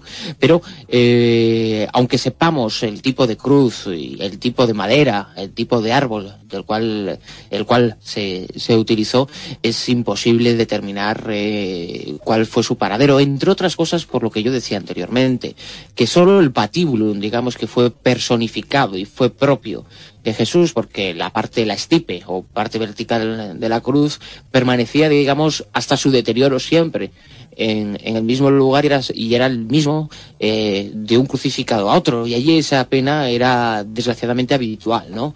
Por lo tanto, en la misma cruz en la que fue crucificado Jesús, por mucho que esto pueda escandalizar, luego llegaron otros, fueron clavados en el mismo lugar, ¿no? En mismo lugar, eh, lo cierto, eh, Jesús, es que de- después de la muerte de, Jesús, en esos tres días, eh, suceden una serie de fenómenos extraños. Una suerte de, de- de fenómenos atmosféricos, eh, eh, cosas ocurrieron, ¿no? Eh, ocurre todo tipo de historias, es verdad, y eso ha dado Pablo pues a, bueno, pues a pensar. Desde luego aquella muerte fue muy extraordinaria, que no era un hombre corriente el que había muerto allí, sino que realmente pues bueno pues eh, ocurrieron determinados indicios que hicieron suponer, como pasa con la muerte de, de grandes personajes, que también los fenómenos atmosféricos pues se alían para demostrar ¿no? Que, esa, que esa muerte ha tenido pues, una importancia capital.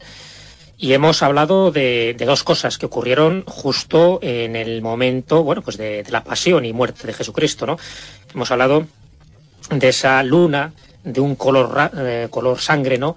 Que, bueno, pues hace que todo el Golgota pues eh, tenga una, un color muy espectral, que eso encoge a la gente, ¿no? Le llena un poco de, de miedo, de temor, porque bueno, es muy curioso y esas coincidencias casi exageradas de que justo cuando se está produciendo pues eh, la agonía de Jesucristo se produzca esto. Pero es que eso venía precedido eh, al mediodía, más o menos, pues por ese fenómeno atmosférico eh, donde el sol desaparece entre nubes porque se desata una tormenta de arena, también súbita, de repente, y bueno, también hace que la gente se, se asuste un poco. Esos ya son en los momentos pues eh, donde está ocurriendo esa crucifixión, ¿no?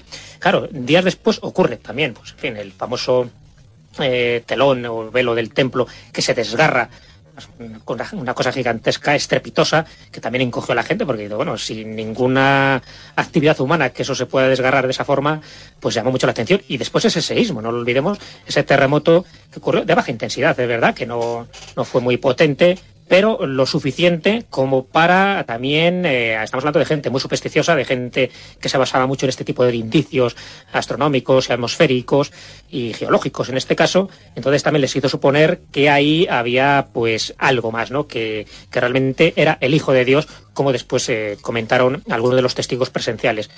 Lo del terremoto es algo curioso porque mm, a lo mejor muchos oyentes eh, no se han percatado de ese simbolismo pero ah, en esta Semana Santa, en muchísimos lugares, como en Tobarra, en Ellín, con esas famosas tamboradas, y por supuesto en todo el Bajo Aragón con las tamborradas famosas, esos redobles de tambores casi casi que llegan al éxtasis, se ha hecho estudios muy detallados y desde mi punto de vista, pues con cierto interés, donde se habla del simbolismo del ruido estrepitoso que se produce durante estos días. Y ese ruido eh, vendría un poco recogido en el terremoto o en el seísmo que se produjo pues momentos después de la muerte de Jesucristo. Es decir, ese, como ese rumor sordo de la tierra, como ese quejido que demostró la naturaleza o Gaia, ¿no? por la muerte del Hijo de Dios, de Jesucristo, es lo que con los redobles de tambores de alguna forma se está perpetuando año tras año para recordar el momento de ese seísmo geológico. Bueno, es un apunte que sí me parece curioso porque en algunos de los tratados que yo he leído sobre la Semana Santa y cuando se habla de estas Semanas Santas insólitas y sobre el simbolismo, pues eh, se recoge y me parece que con cierta, con cierta coherencia y sería, pues eso, ya te digo, un poco reflejo de ese, de ese incidente geológico. Hmm. Por cierto, Carlos, que los romanos permiten descolgar el cuerpo de Jesús, eh, lo permiten y, dejan que lo hagan los suyos y, le dejan ese, ese enterramiento, le, dan ese último honor, ¿no? Para ellos eso no era un problema. Importante. Los romanos eran, como he dicho antes, gente práctica y a ellos lo que les importaba era acabar con el problema. Mm, por supuesto, la resurrección de la tradición católica y cristiana para ellos no importa en absoluto. No importa. Además, ni la tenían en cuenta como posible. Permíteme, Carlos, apuntar algo sobre lo que después hablaremos, pero que sirve para, para irritar un poco las conciencias, ¿no? Uno de los responsables de que de ese descenso de la cruz y de su posterior ocultamiento del cuerpo, y digo ocultamiento con todo lo que significa, es José de Animatea, que es otro personaje poderoso según la leyenda la sangre. Efectivamente, otro personaje poderoso y rico Muy poderoso. en ese momento, al que le van a dejar hacer lo que quieran con el cuerpo. Y luego ya, una vez sugerido... puntos suspensivos, ¿no? puntos suspensivos... Y ahí empieza la leyenda del grial. empieza la leyenda del grial porque, según la leyenda, él recoge la sangre en la, en la copa, en, la copa de la última cena. Y eh, es curioso porque lo que ha dicho Bruno obedece a la imagen del doble juego de la colonia, que volvemos de nuevo al principio. Las personas poderosas gozan del favor del ocupante y al mismo tiempo que gozan del favor del ocupante, hmm. reciben a cambio de la ayuda que prestan, pues bueno, la posibilidad de hacer eh, algunos servicios que hacen a cambio, pues ellos obtienen ciertos beneficios. En ese caso, para los romanos, no era ninguna molestia que un prohombre de la zona, una persona influyente, se encargara del trabajo. Total, que más daba? El problema estaba solucionado. No iba a resucitar porque no había sido un juicio religioso. Ni pensaban que era un Mesías. Y, tampoco, y tampoco querían de verdad la resurrección, los romanos, con lo cual carecían del problema. Con lo que le permiten un enterramiento digno. Le permite un enterramiento digno y entonces, y digo curiosamente, viene la primera de las contradicciones de los evangelios, de los cuatro autorizados, sobre la resurrección. Y es que Jesús anuncia que resucitará al tercer día. Pero la verdad es que se adelantó mucho, porque resucitó a las 36, horas, aproximadamente. Por de pronto ya empiezan ahí el conflicto. Bueno, ahora lo que voy a decir mm, no es un testimonio serio, en el sentido de lo digo simplemente como una opinión más. La resurrección puede ser muy puesta en duda. Es decir, hay enormes elementos de juicio muy sólidos para considerar que no Pues es te cargas las bases del cristianismo. Claro, lo sé, lo sé, No, pero se sí, carga la única base de la única base del cristianismo es del esa. eh. Es O al menos que si resucitó, es decir, si se produjo una resurrección. Perdón, se carga la única base de y hay No, sí no es que es un base, ya sabes No, No, es- o la- pero la No, gran pero base es sobre mensaje que- para mí es la, la base del Sí, cristianismo. pero pa- para ti. No, pero, pero no es esa. Para no ti, es tú lo no es dicho. no es ese- no sé si por una razón, porque Para- la resurrección. todo, yo creo, ¿no? que es que quiere decir que es que se entiende la resurrección como física. Claro, yo, yo- Pero es que los propios evangelios, es decir, hay contradicción entre ellos. Decir, entre Mateo, Juan, no dicen algunos de ellos, no parece indicarse que sea una resurrección de una persona en cuerpo, sino que parece hablar de algo parecido a un espíritu. Hombre, yo le di más importancia a la resurrección del alma, ¿no? Exacto, eso es lo importante, porque es la definición de que el alma del hombre es inmortal. Yo, es. yo, sin embargo, soy Eso mu- es- mucho más materialista en, en ese sentido. ¿no? A mí Hombre, me es que la interesa, muy- a mí me interesa. Jesús eh, si me lo sostiene algo verdaderamente deslumbrante, ¿no? Y una resurrección física de Jesús para mí sería deslumbrante y para mí me haría creer en la naturaleza eh, no humana o divina o sobrenatural o lo que queramos, ¿no? De este personaje. Y hay un detalle muy significativo, ¿no? Y volvemos a la sábana santa. Eh, en la sábana santa hay dos tipos de, de imágenes eh, grabadas y plasmadas. Una de ellas es, digamos, la silueta y la imagen de la persona. Sus dos piernas, su tronco, su cabeza, sus ojos, su Sí. nariz. Un momento, Bruno, porque, porque seguro que todo el mundo sabe lo que es la Sábana Santa, pero expliquemos un poquito eh, qué es. La sábana santa se supone que es el, eh, la sábana, el, La en mortaja. donde- la mortaja, en donde eh, Jesús eh, fue envuelto eh, después de ser desenterrado, después de haberse, de habérsele sido colocada colocado sobre el rostro lo que hoy se conserva en Oviedo, teóricamente lo que hoy se conserva en Oviedo, el pañolón de, de Oviedo, el sudario de Oviedo, una poste- posteriormente eh, Después de ese traslado al sepulcro, allí es depositado en el sepulcro, en el interior de esa, de esa mortaja.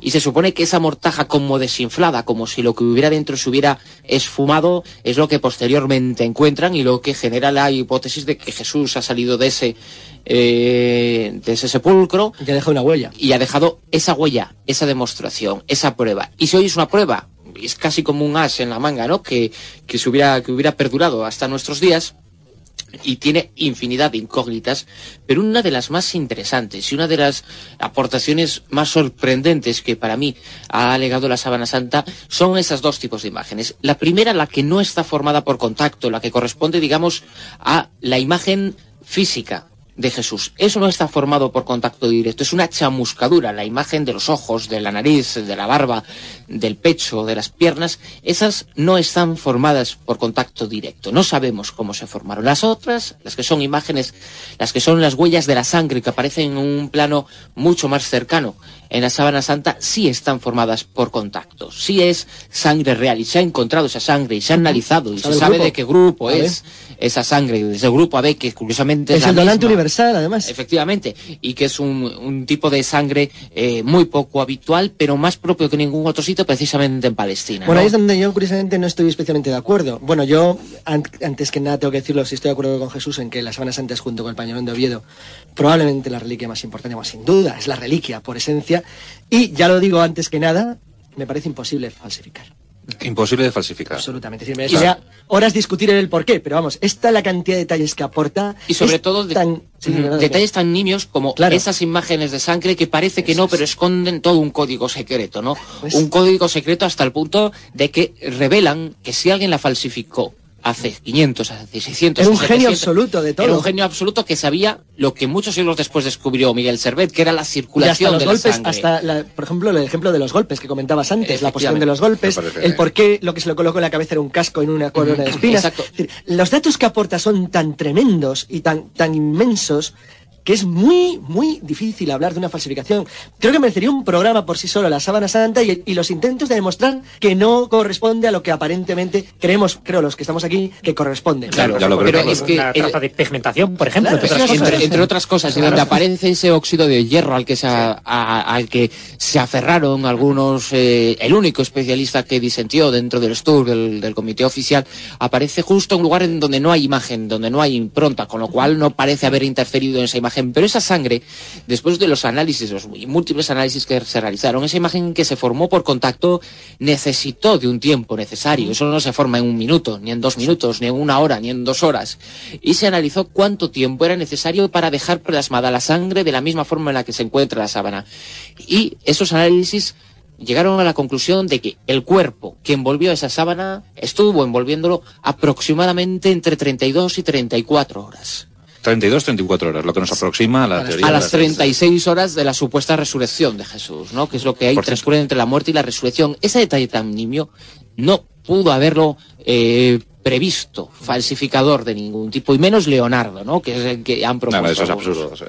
Por cierto, ¿había lectones en las cuencas oculares? Lectones, me refiero a la moneda oficial de sí, efectivamente, una de ellas se han, se han podido ya, digamos, casi fotografiar, ¿no? Y son, una de ellas se muestran a Tiberio, son eh, eh, algunos eh, símbolos de la época, y parecen monedas acuñadas en el año 30 año 29 y año 30, mm. ¿no? Lo cual lo aproxima mucho a la primera de las fechas de la posible muerte de, de Jesús. Sí, lo que estaba claro es que era la época de Poncio Pilato. Eh, eso estaba clarísimo. clarísimo pues, un diámetro de 15 milímetros, que es lo que, bueno, había también una especie de ritual, de, ritual, judía, que era colocar estas monedas eh, por eso no se, párpados. Claro, por eso no se percibe la, el, el, globo ocular a la perfección en la sabra, que es algo que inquietó durante muchísimo tiempo. Eso le da credibilidad, fíjate. Como le da credibilidad, por ejemplo, el hecho de que nadie haya percibido las orejas en el rostro de Jesús, ¿no? Entre otras cosas porque llevaba eh, como cualquier otra persona que muere en esas circunstancias, para que no se produjera el desprendimiento mandibular y esa imagen eh, absolutamente horrible, ¿no? De, la persona fallecida y sobre todo en estas circunstancias, ¿no? Llevaba una especie, digamos, de pañolón que le sostenía desde la parte de arriba de la, de la cabeza hasta la barbilla y que le tapaba las orejas. Por eso, por eso, para sujetar la mandíbula, por eso no aparecen las orejas en la sábana de Santa. Mm, años después, eh, sobre todo después del año 1945, muchos científicos decían que esa impregnación solo la puede haber ocasionado una explosión casi nuclear, ¿no? Más que eso, yo creo que sí, lo decían, era una energía tan poderosa que pudiera... La verdad es que no se sabe cómo se impregnó la sábana santa. Y los estudios que intentaban demostrar que era del siglo XIII es lo que hablamos hace poco en la emisora. si es del siglo XIII, yo quiero conocer al que lo ha hecho. Al que lo ha hecho, sí. uno de los argumentos que se daban precisamente para...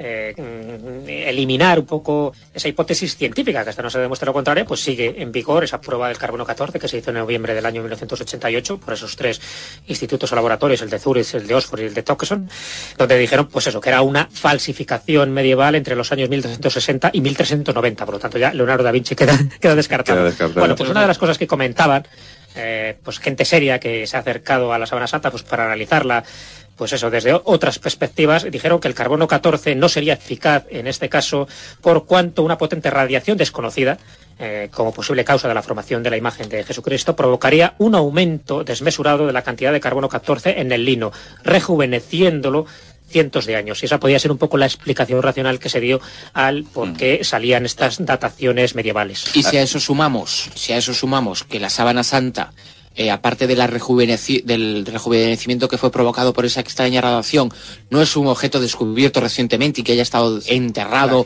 al margen de cualquier tipo de contaminación, sino que lleva por lo menos 600, 700 años siendo expuesta abiertamente, siendo tocada por los fieles, siendo lavada con aceite, estando sometido por lo menos a, a un par de incendios graves que eh, el incendio está lógicamente provoca un aumento de la cantidad de carbono y por lo tanto un rejuvenecimiento. Hay una serie de factores contaminantes. Eh, además, del que ya de por sí pudo haber sido la causa de la formación de la imagen, que hace inservible eh, la datación por medio del carbono 14 de la, de la sábana de Turín. Hmm. de todas formas, Bruno, para que quede claro a nuestros oyentes, hay que decir que la sábana santa es ahora mismo un objeto que no se discute. El Vaticano no discute la autenticidad de la sábana santa, ¿no? Bueno, eh, la posición del Vaticano es muy ambigua, tremendamente ambigua en este sentido. Pero protege la Semana Santa, ¿no? Protege y la custodia. Eh, yo no sé actualmente cuál es la situación, pero yo creo que ya está totalmente donada al, Vaticano, por lo menos la, custodia. Mm. Y la protección ya no pertenece a, la familia. exacto. Eh, entonces, yo creo que la posición del Vaticano en este sentido es tremendamente ambigua. Eh, por razones además de peso, ¿no? Y respetables, ¿no?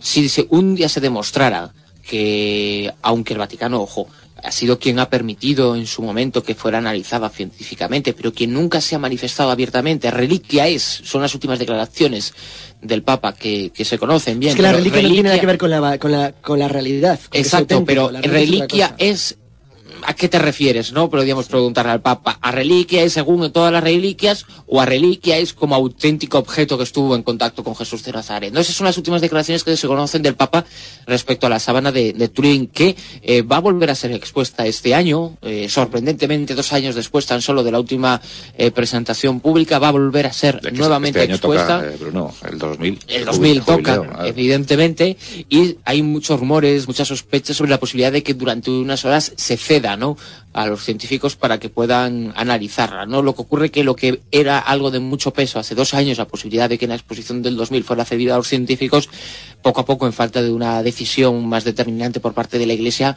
va perdiendo fuerza. Entre otras cosas, porque la sábana santa está metida en una cámara de gas radón que hay que destruir para poder sacar, ¿no? Eh, y algo que acaban, que han colocado y que colocaron dentro de esta cámara para ser expuesta hace dos años, ¿no? Por lo tanto, parece ser que una resolución definitiva en torno a la sábana santa de Turín va a tardar tiempo en, en ver la luz, pero sigue habiendo investigaciones porque se puede trabajar sobre fotografías, sobre muestras adheridas y sobre otras muchísimas por tanto, cuando le preguntan al Vaticano sobre la sábana santa, dice, reliquia es. Eh, ¿Por qué te interesa tanto a ti, Jesús, el pañuelo de Oviedo? Eh, me interesa muchísimo, porque yo ya lo he dicho más de una vez además, que para mí son las dos únicas reliquias a tener en cuenta de, esas reliquias que se atribuyen a Jesucristo, ¿no? Y me interesa muchísimo precisamente por las similitudes que tiene con la sábana santa. El pañolón de Oviedo, mm, que en algunos casos se ha pensado con una especie como de Verónica, ¿no? Donde quedaba reflejado el rostro de Cristo y nada más lejos de la realidad, porque las Verónicas que conocemos, en España pues hay dos muy representativas, que es la de Alicante y la de Jaén, no se parecen nada a lo que ha quedado impregnado en este pañolón de Oviedo. Y digo que no se parece nada porque así como en Jaén o Alicante pues se ve claramente que es un rostro humano eh, barbilampiño, eh, muy pequeño, ¿no? Lo que es una proporción humana y por lo tanto, pues eh, con claros signos de, de pintura. Eh, y eso es una reliquia, en el fondo. Bueno, pues el que crea que eso es el santo rostro de Jesucristo, pues allá él, porque desde, incluso desde el término eh, Verónica, desde el punto de vista etimológico, pues ya deja mucho que desear, porque Verónica, que sería realmente un poco, pues eh, lo que significaría sería la verdadera imagen, ya se da de tortas un poco con los evangelios, porque en ningún momento se menciona ninguna Santa Verónica que, le enjuegue el rostro ¿no? cuando, está, cuando está casi desvalido y que quedara impregnada esa imagen en ese lienzo.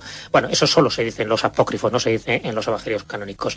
Pero bueno, con independencia de eso, que ya digo que es un dato para mí menor, eh, cuando hablamos del pañolón de Oviedo, no estamos hablando de una Verónica, de un, de un pañal donde quedara reflejada su cara, en absoluto, porque lo que se ve son manchas eh, sanguinolientas pero indefinidas, ¿no? de unos contornos muy indefinidos. Y eso para mí también le da cierta credibilidad. Estamos hablando del pañuelo de Oviedo, de, que se conserva en el Arca Santa de la Catedral de Oviedo, junto a la Cruz de la Victoria, uno de esos objetos curiosos y religiosos que tiene bastante historia. Y eh, lo que muy poca gente sabe es que también se le hizo la prueba del carbono 14.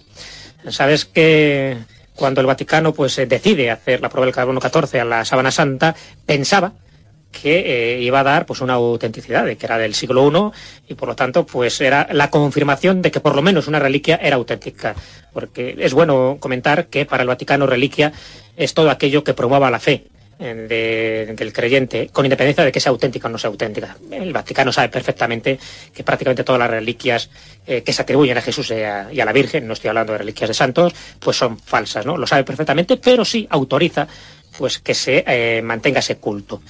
Pero en el Pañolón de Oviedo ocurre una cosa. Cuando se dan cuenta de, pues, eh, de lo que ocurre con, el, con la Sábana Santa, cuando estamos hablando del año 1988, y se llevan pues, un verdadero jarro de agua fría, dicen que no es del siglo I, sino que es de una época medieval, pues eh, pensaban que ya el pañolón de Oviedo no se debería someter a la misma prueba del carbono 14 para no llevarse también esa desilusión, ¿no? Porque pensaban hacer las dos cosas prácticamente a la vez. No obstante, en el año 1994, y casi casi a escondidas, digo casi a escondidas porque es un dato poco conocido, el, Centro de Sintonología de Turín sometió el lienzo, este lienzo, a la prueba del carbono 14 y los resultados fueron, una vez más, insatisfactorios, fíjate, porque eh, la datación cronológica era del siglo VII muy anterior a esas dataciones de los tres laboratorios que dataron la Sabana Santa en la Edad Media, pero desde luego, pues tampoco cuadraba, ¿no? Claro, aquí entramos en ya casi en una cuestión de fe. Fíjate que a pesar de lo heterodoso que soy en muchas cuestiones de religión y de fe, sí sigo manteniendo que tanto la sábana santa como el pañolón de Oviedo pues son reliquias auténticas, y pongo lo de auténticas entre comillas, porque las manchas de sangre, curiosamente, que se han detectado tanto en la sábana santa como en el Santo Sudario de Oviedo, corresponden a la misma persona según eh, determinó el Centro Español de Sintonología, el CES, ¿no? En el que participan pues 35 científicos de diversos países y de diversas especialidades. Y ya se ha apuntado antes el grupo sanguíneo al que pertenecerían los dos. Estamos hablando del grupo AB. Bueno, pues tanto en el lienzo de Turín como en el lienzo de Oviedo las dos eh, manchas eh, sanguíneas corresponderían al mismo grupo, lo cual a mí me, deja bastante sorprendido. ¿no? Hay otro dato muy significativo de la similitud entre la sábana santa de Turín y el pañolón de Oviedo. Eh, lo aportó hace tan solo también unos años, porque el, sudario de Oviedo permaneció en el ostracismo durante muchísimo tiempo ah, y muy poca gente se fiaba de él hasta que alguien dijo, precisamente los investigadores del CES, del Centro Español de Sindonología, pues vamos a investigarlo y vamos a hacer unas pruebas. Ahí comenzaron las, las sorpresas se comenzó a tomar crédito. El crédito del pañuelo de Oviedo es todavía mucho más reciente que el, a gran nivel, ¿no? Que el de la Sábana Santa. Y uno de los eh, científicos que aportó su grano de arena muy relevante en ese sentido es Alan Wanger, eh, que es un eh, experto norteamericano que ha colaborado con la policía, por ejemplo, en comparar imágenes si dos imágenes tienen una misma fuente común, si una fotografía o una fotocopia de una fotografía difusa corresponden a una foto de la cual se conoce la identidad de la persona fotografiada, es decir, comparando puntos, eh, digitalizando ambas imágenes, llega a la conclusión si dos eh, objetos han estado en contacto con la misma fuente, eh, con el mismo icono representativo, ¿no? Y en esta ocasión, en esta ocasión, eh, Wanger encontró hasta 100 puntos de eh, coincidencia, 120, puntos, de coincidentes, coincidentes entre la sábana santa de Turín y hablamos únicamente de la parte del rostro, no de toda la sábana santa de Turín, sino 120 puntos coincidentes entre ese rostro de la sábana de Turín y entre el rostro que se deduce de las manchas de sangre del pañolón de Oviedo. Prueba más que suficiente a nivel judicial para decir en Estados Unidos por qué él ha colaborado en pruebas judiciales en este sentido y creo que le han exigido, no sé si son 70 puntos eh, coincidentes en casos eh, similares y de las mismas características. Con eso sería suficiente para que en un juicio se determinara que Sudario de Oviedo y Sábana Santa Turín estuvieron en contacto con el mismo rostro. El Santo Pañolón, la Sábana Santa, estamos hablando en este programa especial Misterios de la Semana Santa. Yo creo que casi estamos, y sin el casi, rindiendo un homenaje a la figura de, Jesús, solo por lo que pasó ese hombre ese hombre, el Hijo, el Hijo de Dios, hablando de, esa cronología que le rodeó, hablando de la muerte, la pasión, la tortura a la que fue sometido Jesús, eh, cómo fue llevado a la cruz, en qué condiciones eh, murió, cómo fue enterrado, los objetos que le rodearon en, su muerte, cómo se ha analizado después, lo de la sábana santa, el pañolón y otras cuestiones como los clavos, caramba, es que el, catálogo que nos dabas, Jesús, era impresionante, teníamos todas las posibilidades, estaban en ese catálogo. Todas, todas estaban ahí, sí, por eso intenté ser exhaustivo, pero me parece que muy representativo. Muy representativo. Pero llegamos, eh, Sir Charles Canals, llegamos al momento de, buscar el, el, grial que es el, yo creo que el, el, objeto o la situación más buscada, más anhelada por todos los buscadores de cosas en este, en este mundo, ¿no? Es el objeto sagrado más buscado porque es un objeto simbólico. Simbólico. Claro, decíamos antes que el grial representa la pureza absoluta, es eh, la simbología del ser humano como ser espiritual y no como ser físico. En ese sentido, el Grial se convirtió en un mito, en un mito medieval, porque enlazó con ciertas tradiciones del occidente europeo. Hay que tener en cuenta que el Grial es un mito occidental. Es el mito occidental por esencia, el auténtico, el que se generó y nació con el cristianismo en la parte occidental del antiguo Imperio Romano y en el norte de Europa. Y incluso su nombre, y luego comentaremos también la variante más rara, la de la sangre real, el nombre parece tener una clara etimología de origen francés, y, o inglés, pero llevado a través de invasores normandos, es decir, al fin y al cabo una derivación del francés, que parece ser significa eh, greal o gral, algo parecido a eh, plato, escudilla. Eso ya por de pronto nos rompe un poco la imagen clásica de la copa. Porque si procede de una palabra que significa escudilla, tal vez no tuviese la forma que habitualmente estamos eh, acostumbrados a imaginar. Una especie de copa, más o menos eh, de oro o de bronce, en la cual, eh, como decía al principio, José de Aberimatea recogió la sangre de Cristo. ¿Por qué en Occidente? Que esa es otra cuestión. Todos los mitos griálicos hacen referencia a su encuentro en puntos situados en el occidente europeo. Es bien conocido que en España hay varios griales auténticos. Entonces, bueno, pues de los varios griales... no tiene nada que ver, los griales siempre son auténticos. Entonces, eh, hay varios griales auténticos y no son los únicos que hay en Europa. Cuando digo que se mezcla con tradiciones occidentales es que entra de una manera muy poderosa la mitología residual que quedaba en el occidente céltico de Europa, principalmente en las islas británicas y en el occidente francés, en Bretaña, es la misma mitología, al fin y al cabo, impregnó de una forma muy intensa toda la cultura caballeresca que nacía en la Aquitania del siglo XII y que se basa fundamentalmente en una tradición muy importante que nace de los siglos VII y VIII. Es decir, el mito griálico es un mito reciente. A nadie se le ocurrió en tiempos de Constantino, cuando el cristianismo pasa a ser religión oficial del imperio, Mm. hablar del grial como un objeto de búsqueda. Pero llega Arturo. Exacto, se cruza y se mezcla con las tradiciones artúricas de la, de la llegada, de, que es una tradición que no solamente existe en las británicas. Habitualmente se olvida, por ejemplo, en España, son nuestros vecinos, que una de las tradiciones griálicas más fuertes, en el sentido del rey que va a retornar, la tienen nuestros vecinos portugueses, con el mito del rey Sebastián y el Quinto Imperio. Es decir, el rey que desaparece en un momento dado y promete volver en el futuro cuando su nación o su país lo necesite. Entonces, eso, más la búsqueda del objeto de poder que le da la espiritualidad al ser humano, la búsqueda muy druídica, por cierto, es lo que conforma a lo largo de la Edad Media el mito del Grial. Y para ello utilizan una tradición cristiana. Una tradición cristiana más o menos, más o menos inventada, cuando digo más o menos inventada, es que sobre el Grial hay una especie de reconstrucción que es lo que le concede a un objeto un poder divino, Eso es. que es lo más, para mí, más interesante del mito del Grial. Es que muchos no buscaban el simbolismo, buscaban el, el, sim- el simple objeto. Sí, pero es la búsqueda errónea. Por eso, por ejemplo, y no es una broma, en la película de Spielberg, y Spielberg es judío, no cristiano, pero sí vive en una cultura protestante y además anglosajona. Te refieres a Indiana Jones. Claro, repite y explica muy bien las dos variantes. Los malos, los que buscan el ideal como objeto de poder, como objeto inmortal, son los nazis. Los buenos, es decir, la, la comunidad, la cofradía que defiende el grial, lo protege porque entienden que es algo meramente espiritual y que tiene que estar fuera del alcance eh, de los seres humanos en su peor variante, en la versión negativa y meramente material. Pero existe el grial. Existe el. Acabo de decir que hay dos auténticos en España, claro. Hay dos auténticos en Claro España. que existe. El de Valencia y cuál más. Ah, el de Valencia es auténtico. Eh, Sí. el, el auténtico oficialmente. Es como, es como la sábana santa. ¿Cuántas hay oficiales? Eh, oficiales solo hay una. En eso, fíjate que está de acuerdo prácticamente todo el orbe Y cristiano. por contacto. Exactamente. ¿Ves? Por Una cosa. Son cosas distintas. El- la iglesia reconoce como reliquias a todos los griales. Ya estén en Francia, en Inglaterra o en España. Porque son reliquias, en el sentido que son objeto de culto. Sí, eh, cuéntanos esa historia de, de- de la sábana santa por contacto. O sea, si, un- Ah, sí. si una sábana entra en contacto con la, con la auténtica, también es una, es una reliquia, también es eh, considerada como una reliquia. Eh, bueno, la verdad es que fíjate, eso es una de las eh, variantes que posiblemente muchos oyentes no conozcan. Cuando se habla de sábana santa, a diferencia de otras reliquias, eh, donde bueno, todo lo que sean lignum crucis o, o clavos o espinas, pues todo el mundo considera que el suyo es el auténtico, en sábanas santas no es así. Ya te digo, todo el orden cristiano está de acuerdo que el auténtico, ya digo auténtico entre comillas, ¿no? Mm. Es el lienzo de Turín. De Y Turín. punto.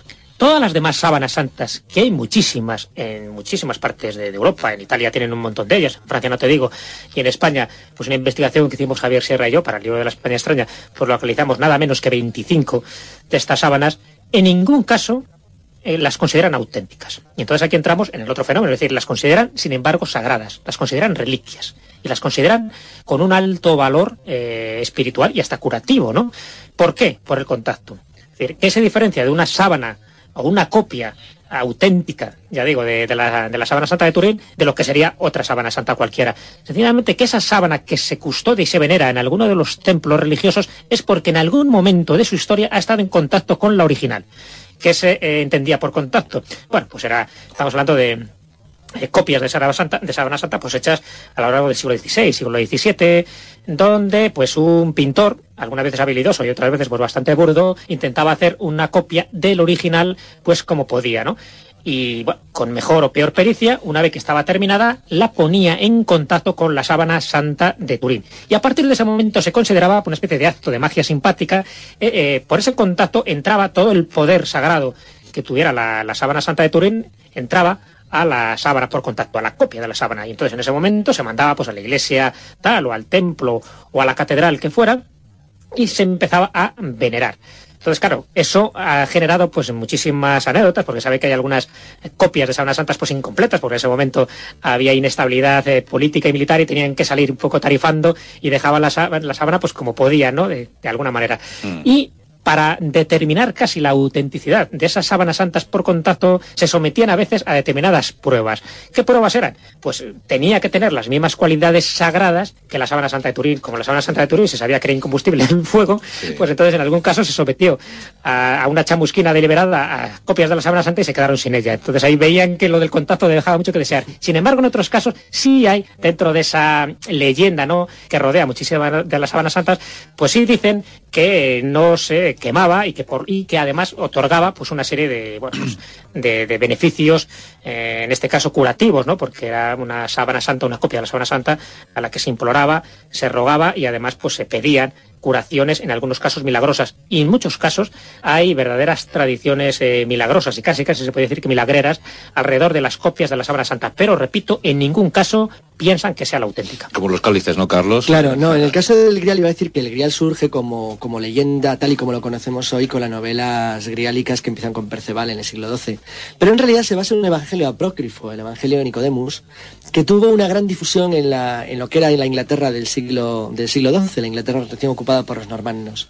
En ese evangelio apócrifo, que también se inspiraba en una obra que se conoce, que se llama Vindicta Salvatoris, en la cual habla de los últimos tiempos o del fin de Jerusalén, se decía que eh, eh, José de Arimatea recogió el cáliz y lo guardó. A partir de ahí, y una vez que se genera el ciclo de la búsqueda del grial, es decir, de los caballeros que obtienen la pureza a través de la localización del cáliz de Cristo, se abre un proceso que ha impregnado de tal manera la civilización occidental que Carl Jung estaba convencido que el, mito griálico forma parte del inconsciente colectivo de la totalidad de los habitantes de Occidente. Es decir, que es uno de los elementos básicos de nuestra cultura, aunque aparentemente es inapreciable. Digo aparentemente inapreciable, dado que nadie ha probado poder de verdad encontrar y demostrar que el que posee es el auténtico. Eso quiere decir que dejó de ser lo que era meramente una búsqueda material para pasar a ser una búsqueda espiritual.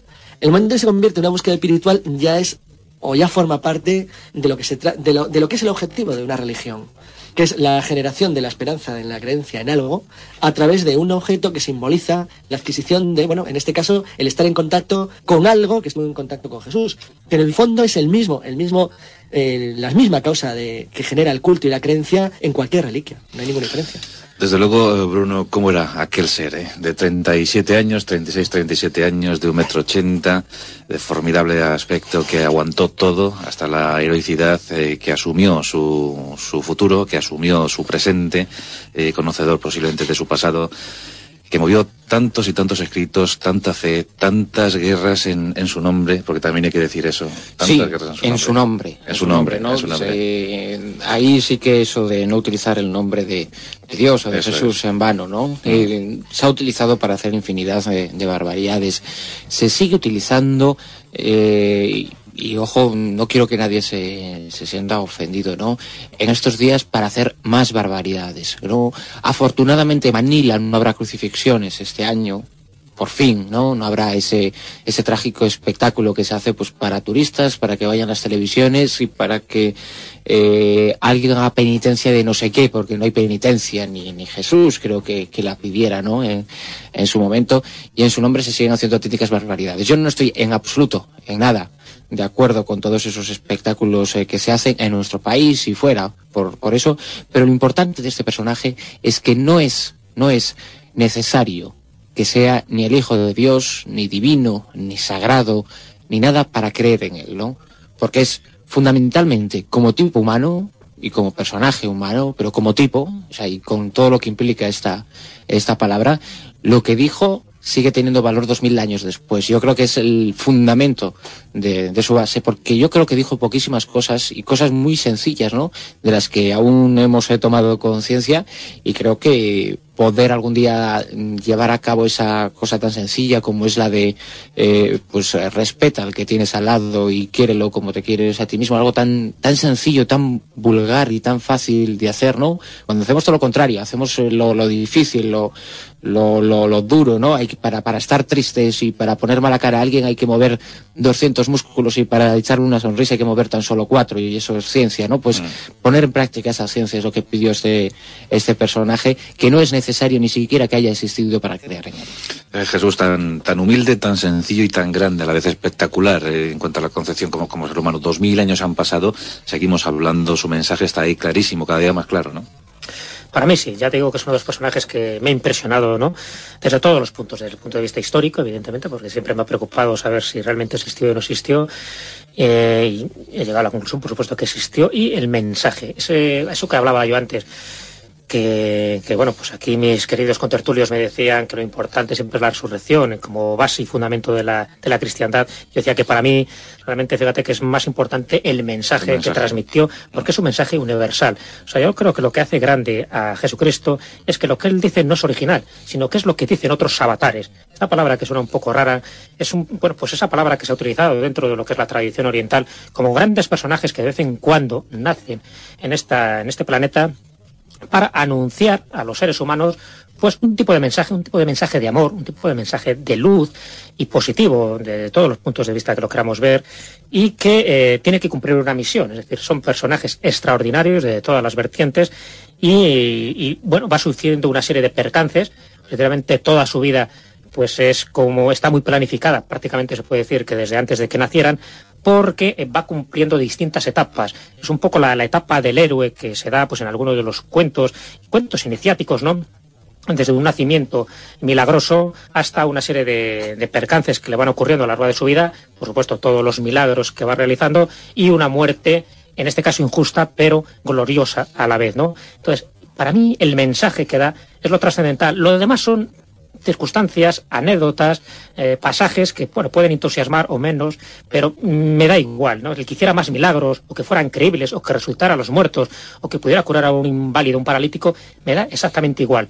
Porque lo que estaba diciendo era algo totalmente anodino, era algo, no era algo anodino, era algo insólito para la época, porque lo que estaba pregonando era ni más ni menos que el amor. Y el amor además como arma, como arma fundamental, como arma poderosa, y como arma que al final la, la, historia, pues le da un poco la razón, ¿no? Cuando en, el Evangelio de San Juan se dice que el amor os hará libres, es, era, es una verdad de esas mm, totalmente para mí indiscutibles, porque se sabe perfectamente que el amor es lo que te da alas, que es lo que estaba predicando Jesucristo, y todo lo contrario, el odio es lo que hace la, a la gente ser más pequeño, al ser humano ser mucho más mezquino. Por lo tanto, todas las personas, todos los personajes como Jesucristo que predicaban amor y que nos decían que éramos algo más que simples seres humanos y que éramos seres divinos, para mí desde luego eh, me merece todo el respeto y me quito el sombrero. Y desde el punto de vista de hermosas palabras tuyas, Jesús, hermosas palabras. Desde el, desde el, punto de vista de la historia, Carlos, fíjate que lo que bien pudo ser una, una pequeña historia local, uh -huh. de las tantas que se pudieron uh, ocasionar en aquellos días, ¿no?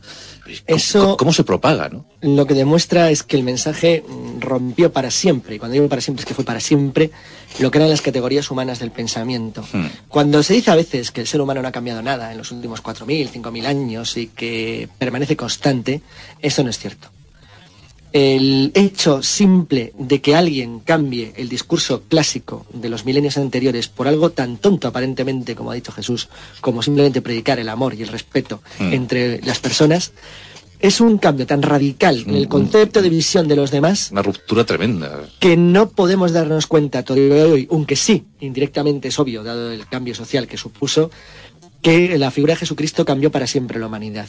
Ello indiferentemente de que se utilizara su mensaje con fines distintos y que no se siguiera a rajatabla, sino que obviamente se desviara de una manera incluso a veces eh, exagerada. Me estaba pensando que cuando Constantino vence en el puente Emilio, a partir de entonces los cristianos ya nunca pudieron ser exterminados, porque los exterminadores eran cristianos también.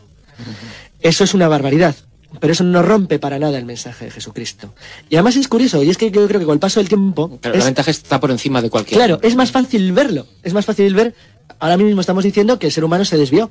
Pero nadie hubiera podido decir que el ser humano se desviara cuando no te desviabas de nada. Porque hasta Jesús nadie dio ese mensaje. Ese mensaje tan aparentemente sencillo. Y la verdad... Buda lo hizo 500 años antes. Sí, claro, efectivamente, Buda. Pero Buda no constituye, bueno, el budismo después de él no constituye una religión, sino una filosofía de vida, que se aproxima absolutamente al cristianismo, Sí, sí. al cristianismo Claro, esencial. claro. Pero eh, la verdad es que lo interesante de Jesús y, y la significación política y social que ha tenido es que detrás de él, y no sabemos por qué, no se sabe a ciencia cierta si con voluntad o sin ella, se generó una religión. Y esa religión, lo cierto es que para bien o para mal ha cambiado el mundo. Y, su, y otro aspecto fascinante es que eh, estamos hablando de un, personaje que reaccionaba como humano y como hubiéramos reaccionado cualquiera de nosotros. Cualquier persona con sus ideales seguramente hubiera entrado igual en el templo arrasando con todo lo que hubiera podido. ¿no? El hecho de esa aproximación a la reacción humana que él defendía, la reacción humana, incluso eh, la, de rabia, la, la colérica, eh, que él manifestó y por lo tanto él también en cierto modo la, la defendió, pues esa aproximación también a, las reacciones humanas, eh, por mucho que a veces estén equivocadas, pero como, como hechos comprensibles, también es eh, algo a tener en cuenta para valorar el por qué este personaje ha influido tanto hoy día en, en Occidente. Hay un, otra encuesta, tú hacías alusión, Juan, al comienzo de- del programa, una muy significativa y que, y que desconocía, pero que me parece fascinante, ¿no? Pero hay otra efectuada hace poco en un, en un país, en, en Gran Bretaña, eh, con creyentes. Solo uno de cada cinco, solo uno de cada cinco creyentes creía en la resurrección física y- de Jesús, en la resurrección de Jesús, en definitiva. Creía que era un símbolo, un símbolo espiritual, un parte de su mensaje. Y sin embargo, cuatro de, eso- de cada cinco de ellos que no creían en eso, seguían creyendo en ese mensaje. Por lo tanto, estamos hablando de algo que trasciende a todo eso. Hmm. En este planeta llamado Tierra habitan 6.000 millones de, de seres humanos, 6.000 millones de personas. Mil millones de esas personas siguen el mensaje de, de Jesús. Mil millones de personas. Eh, no está nada mal, ¿eh? Una sexta parte. No está nada mal. Lo que pasa es que, es que la es cantidad... la sexta parte más relevante del Claro, pues digo que la cantidad da igual que sean mil millones, que sean cuatro mil millones, no da credibilidad al mensaje, y eso lo sabemos perfectamente. Puede haber grandes mayorías eh, sosteniendo verdaderos errores, ¿no? No, es lo de menos, porque hay también otro tipo de mensajes, eh, vamos a llamarles de amor, eh, un poco crísticos, que tienen muchísimos menos seguidores, porque ya digo que el caso de Jesús es un avatar más de los que han pasado por la tierra y que también ha sufrido las mismas penalidades, pero es cierto que el número, pues bueno, sirve un poco para atestiguar la cantidad de creyentes que de una forma o de otra sigue ese mensaje, lo cual también es muy discutible, porque sabes que ese mensaje puro y duro realmente nos ha seguido y las personas que sí lo siguieron, como fueron los cátaros, se fueron considerados unos herejes y fueron exterminados. Y fueron al cielo, ¿no? Como todos. Y fueron al cielo porque ya lo decían que Dios distinguirá a los que. Son suyos de los que no lo son.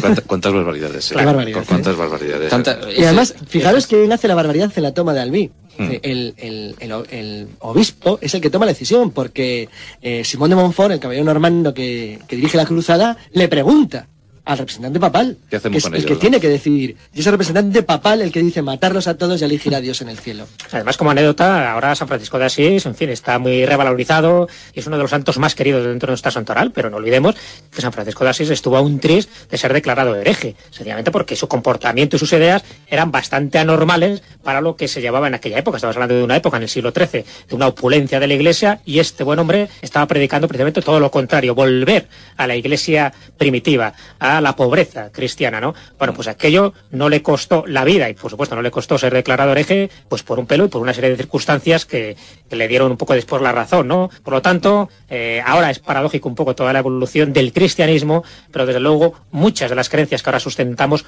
poco o casi nada tienen que ver con el mensaje crístico De- auténtico. Exacto, y de Somos todas muy formas, perfectos, muy eh. Jesús triunfará definitivamente cuando sea considerado un hereje. Cuando tomemos conciencia de que era un herejí- eh, de que lo suyo entonces era una herejía, como es entonces es ahora una herejía, cuando tomemos constancia de, de esa eh, posición de, de Jesús respecto a lo establecido, bueno, pues entonces quizás se mm, produzca su, su total mm, eh, victoria, ¿no? Sobre la, la conciencia y las conductas de, de cada uno. Posiblemente, pero eh, qué, qué complicados somos, qué complejos somos los seres humanos, siempre malinterpretando todos los mensajes. Todos cuando son mensajes estupendos, benévolos, mensajes de paz, mensajes de evolución, pues malinterpretamos. El mensaje de Jesús se malinterpreta, el mensaje de Gaia se malinterpreta, el mensaje de, de- de cualquier cosa se malinterpreta, ¿no? Es que somos malos, somos enrevesados, Carlos. No, Eh, es que el mensaje es siempre el mismo, el mensaje auténtico. Sí, Y pero es que, auténtico es que lo eres. es que damos la espalda siempre, ¿no? Claro. No. Damos la espalda siempre al, me- al mensaje bueno, Es- ¿no? Al, es- al mensaje positivo. Yo creo que más que dar la espalda es que las circunstancias de los seres humanos no son las que son muy complejas. Mm. Y la verdad y lo cierto... Estamos condenados a la guerra, ¿no? Siempre. Yo creo que no. Yo creo que la guerra, como la esclavitud, es una convención social. Mm, dudo que la violencia pueda ser eliminada más fácil, con la misma facilidad. Pero la guerra, la guerra, el conflicto armado como la esclavitud, creo que son convenciones, es decir, son instituciones humanas y pueden ser perfectamente suprimidas. Sí, lo- llevamos en eso unos años. Mm, creo, creo que se puede de verdad decirlo, creo sinceramente. Mm. Exactamente igual, que creo que es muy difícil, aunque también creo que se puede conseguir el eliminar la violencia, porque la violencia influye ya otro tipo de factores, Mm. desde factores sociales hasta factores incluso, iba a decir, personales, genéticos, es decir, de la propia persona, Mm. la locura, otras cosas. Pero mm, lo que es la guerra y las, como la esclavitud o como otras maldades que ha hecho el ser humano a lo largo de la historia, pues pueden ser suprimidas, todo es proponérselo. Mm. Hemos hablado del ser humano más genial que vieron los tiempos. Hemos hablado de, de Jesucristo, Jesús de, de Nazaret. La tertulia especial Zona Cero que hoy hemos planteado para todos vosotros en este tiempo especial de, de Semana Santa, este Viernes Santo, y hemos querido rendir homenaje y admiración a, a Jesucristo, uno de los principales líderes de la humanidad. Y todos, eh, todos de alguna manera hemos seguido o hemos intentado seguir su mensaje. Con Jesús Callejo, pues nada, muchas gracias. Hasta el próximo martes. Hasta el próximo martes, el próximo estaremos martes. hablando de estas cosas. Gracias, Carlos Canales. El martes. Ya preparando el monográfico. Ahí estamos. Gracias, Bruno Cardeñosa. A ti te veremos el miércoles y ya desde el lunes con la historia oficial. Efectivamente, La en la historia oficial nos adentramos en años muy curiosos. Hay que estar atentos. Eh, Fijaos que llevamos años y años hablando de, de ese asunto cuando llega Semana Santa y siempre yo creo que hay un puntito en algún momento donde nos emocionamos más, ¿verdad? Siempre, siempre. Eh, cómo no, cómo no. No Yo creo que es algo que nos toca nuestra fibra, fibra más sensible y cada uno tenemos nuestra forma de sentir y de vivir la Semana Santa. Sí, sí. Yo confieso que me he llegado a emocionar en algún momento de, esta tertulia en, en esta noche. Pues eh, con estos tres estupendos asesores que tiene la Rosa de los Vientos, que tiene la Zona Cero, hemos estado conversando en torno a la figura de Jesús. Y ahora ya terminamos. Llegan las noticias, nos ponemos al tanto de la actualidad y después José Ramón Pardo os ofrece un magnífico especial musical.